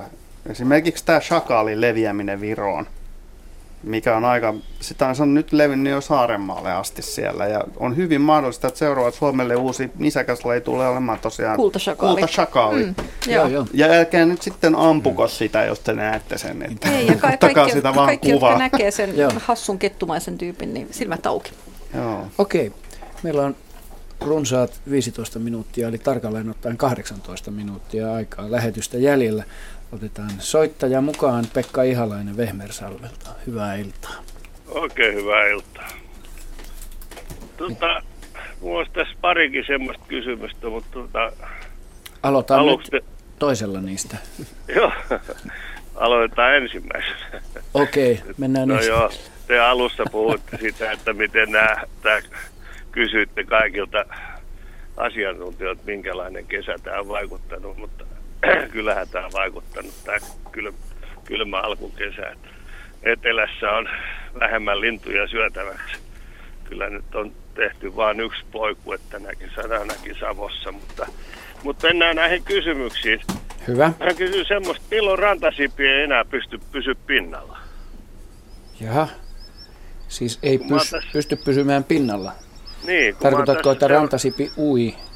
Joo, pienet rantasipipoikaset, ne ui kiveltä toiselle. Tuossa kun ne kiertää tätä saarta, niin ne vaan lähtee sitten, kun ne huomaa, että nyt tuli ilkeä ihminen siihen, niin ne lähtee uimaan kiveltä toiselle, mutta aikuinen rantasipi ei todellakaan ui, se hyppii vaan, se lentää. Ja... Niin, se osaa jo lentää.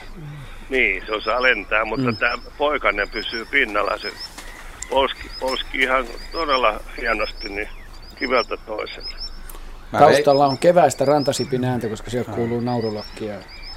Veikkaisin, että kysymyksessä on kuitenkin tämmöinen perinteinen sopeuma, että jos ei osaa lentää, on syytä mm. uida, ja sitten kun osaa lentää, niin on parempi poistua nopeammin. Että, mm. että monet linnut, joita ei näe uimassa, niin kyllä pystyy, pystyy uimaan, mutta se ei ole niille siis tyypillistä. Varmaan melkein kaikki kahlaajat Kahla, ui. Kahlaajat kyllä, joo, joo, se on totta. Koska että... ne väkisinkin niin, siinä toimessaan joutuu. Ja kurjetkin ui. Kurjetkin ui. ui kurjet Kahlatessaan joutuu välillä semmoisiin paikkoihin, että ei enää niin kuin jalka, jalka yllä, yllä pohjaa. pohjaa niin se on tai ainakaan nokka ei ainakaan pysy pinnalla. Että. Mä luulen, että kaikki rant, äh, noin, tota, niin, siis kahlaajien sukusetkin linnut on uima. Koko se kyllä formes. Varma, kyllä varmasti, joo. joo. Mutta se on tosiaan näppärämpi keino pyrähtää siiville, kun lähtee uima silleen. Joo, kyllä mä, mä oon myös nähnyt siis rantasivin kyllä uimassa. Joo, ja linpoikastahan ui kanssa niin tosi, tosi mavrikkaasti. Mm. Puhumattakaan vesipääskystä. Perustuuko se siihen höyhen, höyhen tota, että se pysyy pinnalla sen takia, kun silloin sitten höyhenet, mutta sitten kun se höyhen puoli lähtee pois, niin sitten se ei enää pysy pinnalla, että se joutuu kävelemään rannassa tai sitten se oppii, oppii lentämään. Eikö, kyllä se pysyy pinnalla, mutta sen ei ole syytä käyttää sitä. Se, niitä ei nähdä niitä lintuja sillä lailla uimassa, koska ne hankkii kahlatessa ravinnon. Se on taloudellisempaa ja se ei vaan ole enää tapa sitten uida muuta kuin varmaan pakkotilanteessa, mikä voisi tarkoittaa sitä, että, että kun linnut muuttaa pitkiä matkoja kahlaat, niin ne saattaa pysähtyä joskus avomerellä, valtamerillä, niin myös, myös uimaan. Mutta jos, jos ne pääsee rannalle ja rantaviivaan saa kahlaamaan, niin silloin ne kävelee. Joo, Joo siinä on varmaan se, se seikka, että tota niin, ne on kömpelömpiä uidessaan. Eli se lentoon lähtö on hitaampi ja se aiheuttaa riskiä. Mutta mut tässä oli, oliko se lintuverkossa, oli just aika mielenkiintoista keskustelua, oli havainto, jossa metsäviikolla oli painanut nuolihaukkaa veteen ja sukeltanut. Ja tota, niin, nuolihaukka jos uhkaa, niin, niin se sukeltaminen voi olla kaikkein tehokkain temppu kyllä. Tarvitsee jäädä edes veden pinnalle. Että, että, tota, niin, muuten voi käydä huonosti. Tosi. Joo. Okei, kiitos Pekka hienosta kysymyksestä ja, ja hyvää kesän jatkoa. Nyt tähän väliin se lupaamani Yle Luontoillan Facebook-sivuilta löytyvä toukka-videopätkä, jonka Hanna Sukanen oli lähettänyt näistä aaremadoista. Nyt voidaan tehdä siitä vähän enemmän selvyyttä. Sen on nähnyt jo tällä hetkellä aika moni, kaksituhatta sataviisikymmentäkaksi henkilöä on tällä videolla tavoitettu. Öö, anteeksi, anteeksi, anteeksi viisituhatta sata kolmekymmentäyhdeksän katselukertaa. Aha. Niin, voisitko Jaska vähän valaista meille tätä aarematoa? Onko nämä harsus äsken toukkia matovana, noin neljäkymmentä senttiä lisää, pitkä? Lisää tota paistetta siitä. Näin. Tuosta Joo, voit tota, katsoa sitä, se etenee. Tämähän on ilmiönä hyvin vanha, vanha siis tunnettu satoja vuosia tämä aaremato monissa eri kulttuureissakin vielä, että siitä on esimerkiksi skotlantilaisia havaintoja tuhatneljäsataaluvulta jo kirjattuna. Ja, ja tota, nämä toukat kuuluu johonkin, johonkin skiarasuvun lajiin. Tätä itse asiassa tätä on vanha, vanhastaan on sanottu tuomaan sääskeksi tätä, tätä lajia, joka tekee näitä aarematoja. Ja, ja mä juttelin mm, Luonnontieteellisen keskusmuseon kärpäsgurun kanssa tästä aiheesta. Ja tota, niin, on ilmeisesti niin, että todellakin että me ei tiedetä, että mikä tämä laji oikeasti on, mutta Se on Kiara, suvun harsosääskiä. Ja Jere Kahanpää tosiaan sanoi, että, että, että tämä laji, jo, joksi sitä epäillään kuitenkin, eli entinen Kiara Tomei, joka, josta tulee siis tämä Tuomaan sääski, niin, niin tätä, tätä lajia ei sillä nimellä ole enää tavallaan validisti olemassa, vaan se on, sillä on uusi nimi. Ja sitten Saksassa esimerkiksi on sellainen laji kuin Skiara militaris, joka marssii ehkä hieman rehvakkaammin eteenpäin. Mist, mistäköhän kopsua, se niin. johtuu, että Saksasta löytyy juuri tämän nimisiä videoita tuolta YouTubesta, missä militaarikset sitten menee terhakkaasti eteenpäin. Mutta, mutta tosiaan komia kärme siinä menee ja, ja ilmeisesti tämä järjettömältä vaikuttavan massakäyttäytymisen visiona on se, että, että yhdessä olemme toivottavasti, jos ei vahvempia, niin ainakin pelottavampia. Eli toisaalta saattaa, niin kun, se on ilmiönä niin harvinainen, että, että tota, sitä ei voi pitää tavanomaisena saaliina esimerkiksi millekään linnulle. Ja, että toi, toi voi pikkasen hämätä ja vaikka se nyt joku rupeaa sitten nokkimaan, niin onneksi olkoon, vaan siinähän sitten askartelee koko päivän. Että onko ne niin jo täyskasvuisia toukkeja? Ne on koteloitu, Joo, ne on menossa koteloon. Ne on, on elänyt jossakin Joo. paikassa, maaperässä ehkä. Koteloituuko ne yksitellen vai my- myös ryhmässä? Eiköhän niistä väkisinkin synny ryhmäkoteloitumista. Luulen, että ne ei onnistu hajaantumaan enää tuossa tuon no, vaiheen. Mutta liittyykö tuohon mitään valoilmiötä? Mä, mä en tiedä. Että mulla on semmoinen hämärä mielikuva, että olisi ruotsiksi lyktmask myöskin. Olisiko se jotain bioluminessenssiä mukana? En, en tiedä, mutta kysy sitä järjeltä. Se on mahdollista. Se Jaa. löytyy varmaan, jos, jos siitä on niin svenska talante Wikipediasta sitten, että, että jos on lykt maski. Eli kiiltomadosta on sitten kysymys. Se voi olla. Tota niin, tämä, hieno tämä joka tapauksessa. Mahdollisesti on siis, siis äh, Skiara hemerobioides. Tässä, tässä kävi Linneukselle semmoinen huono säkä siinä mielessä, että hän ei kuvannut tätä lajia ensimmäisessä tota niin, Systema Naturae-painoksessaan, vaan vasta myöhemmässä versiossa. Ja herra Skopoli Itävallasta, rauha hänenkin muistolleen, niin ehti ensin. Ja niinpä sitten kävi, että Linneuksen kuvaus tästä lajista on valitettavasti nuorempi synonyymi. Okei, Tuomaan tämä äsken etymologia on näin hämärän peitossa hieman. Mutta uskotko Juha siihen, että toi jälkeen näyttäisi linnun silmissä käärmeeltä? Kyllä. Joo, mä just mietin, että, että mikä lintu tässä voisi olla kyseessä. Otetaan tämmöinen vaikka nuori varis, joka on utelias, joka uskaltaisi tulla tähän. Kyllä se varmaan, vaikka on aika isokokoinen, niin kävelisi tuossa ja vaivihkaa katselisi. Ei varmaan uskaltaisi kokeilla. Tintit ei varmasti. Et toi on, toi on varmasti linnusta niin vähän pelottavan näköinen. Mitäs hiirihaukka, hiirihaukka joka käärmeitä muutenkin? No se on varmaan pettynyt, jos se iskisi tuohon. Mä luulen, että hiirihaukan näkö on niin hyvä, että se näkee niin siitä, että tämä on mun bisnes. Se ei ole, se ei ole hiirihaukan silmää varmasti. Se oli neljäkymmentä senttiä.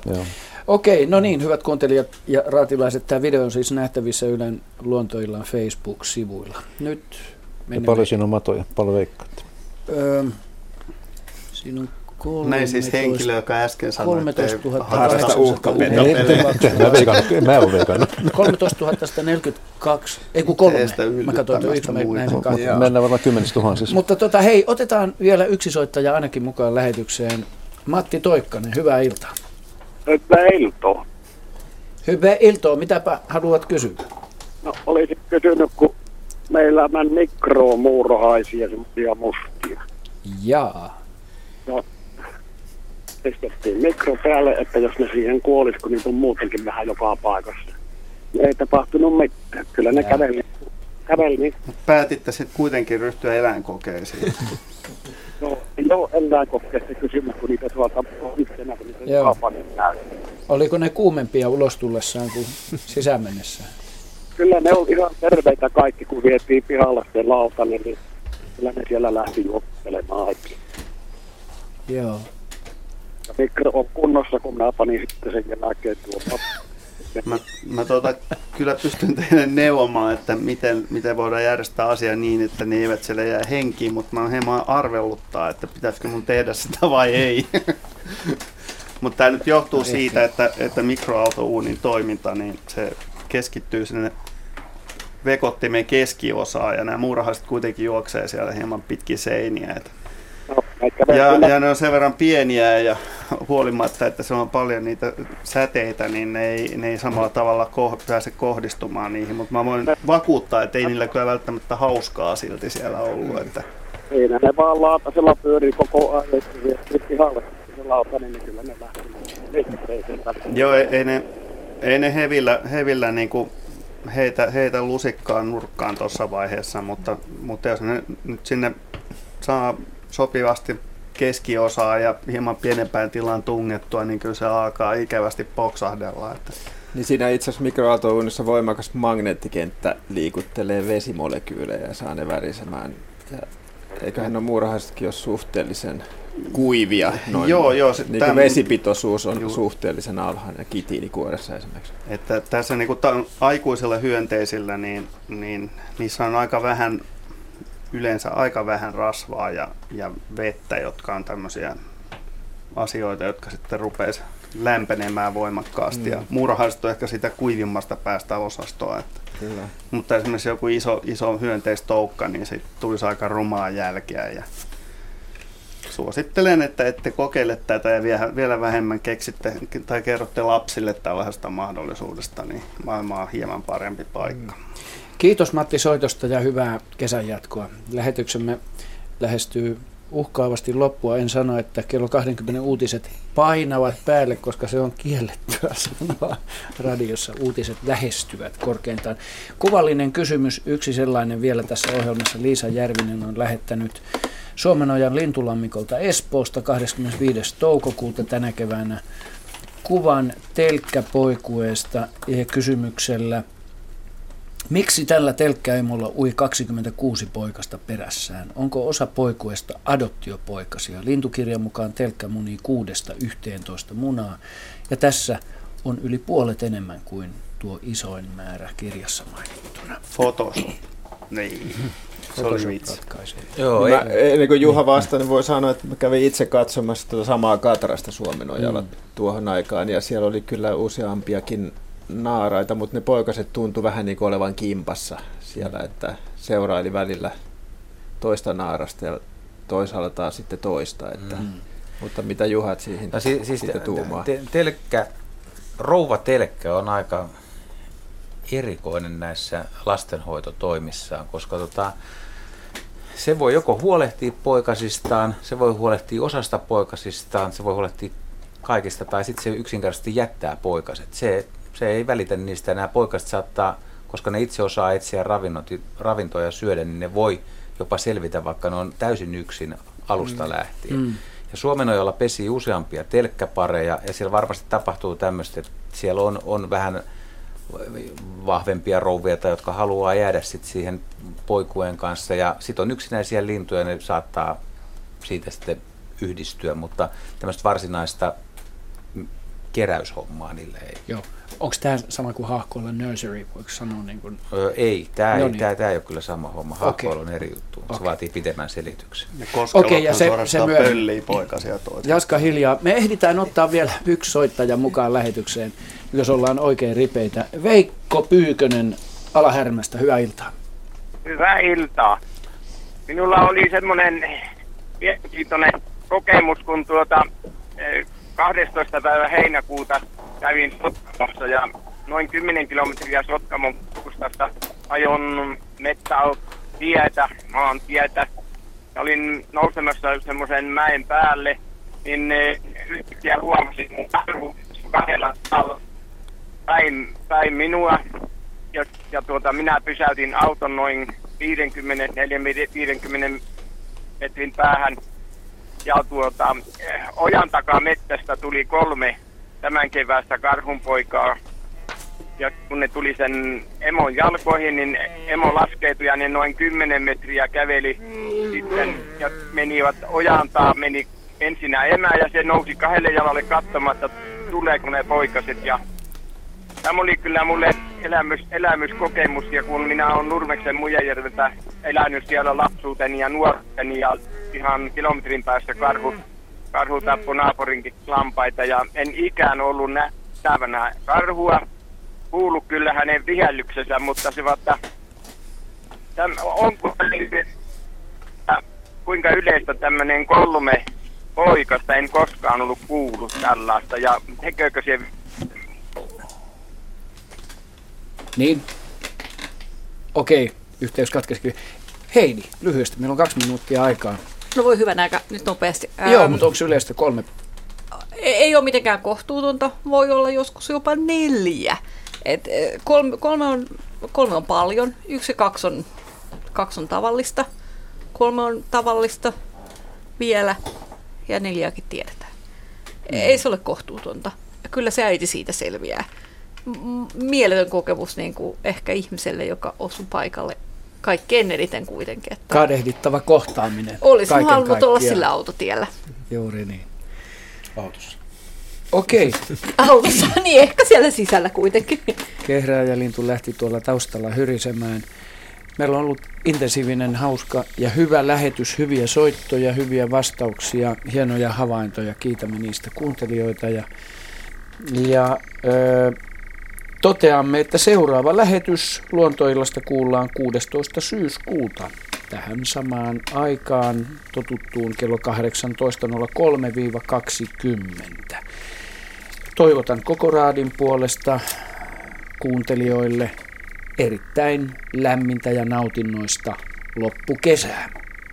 Hei hei!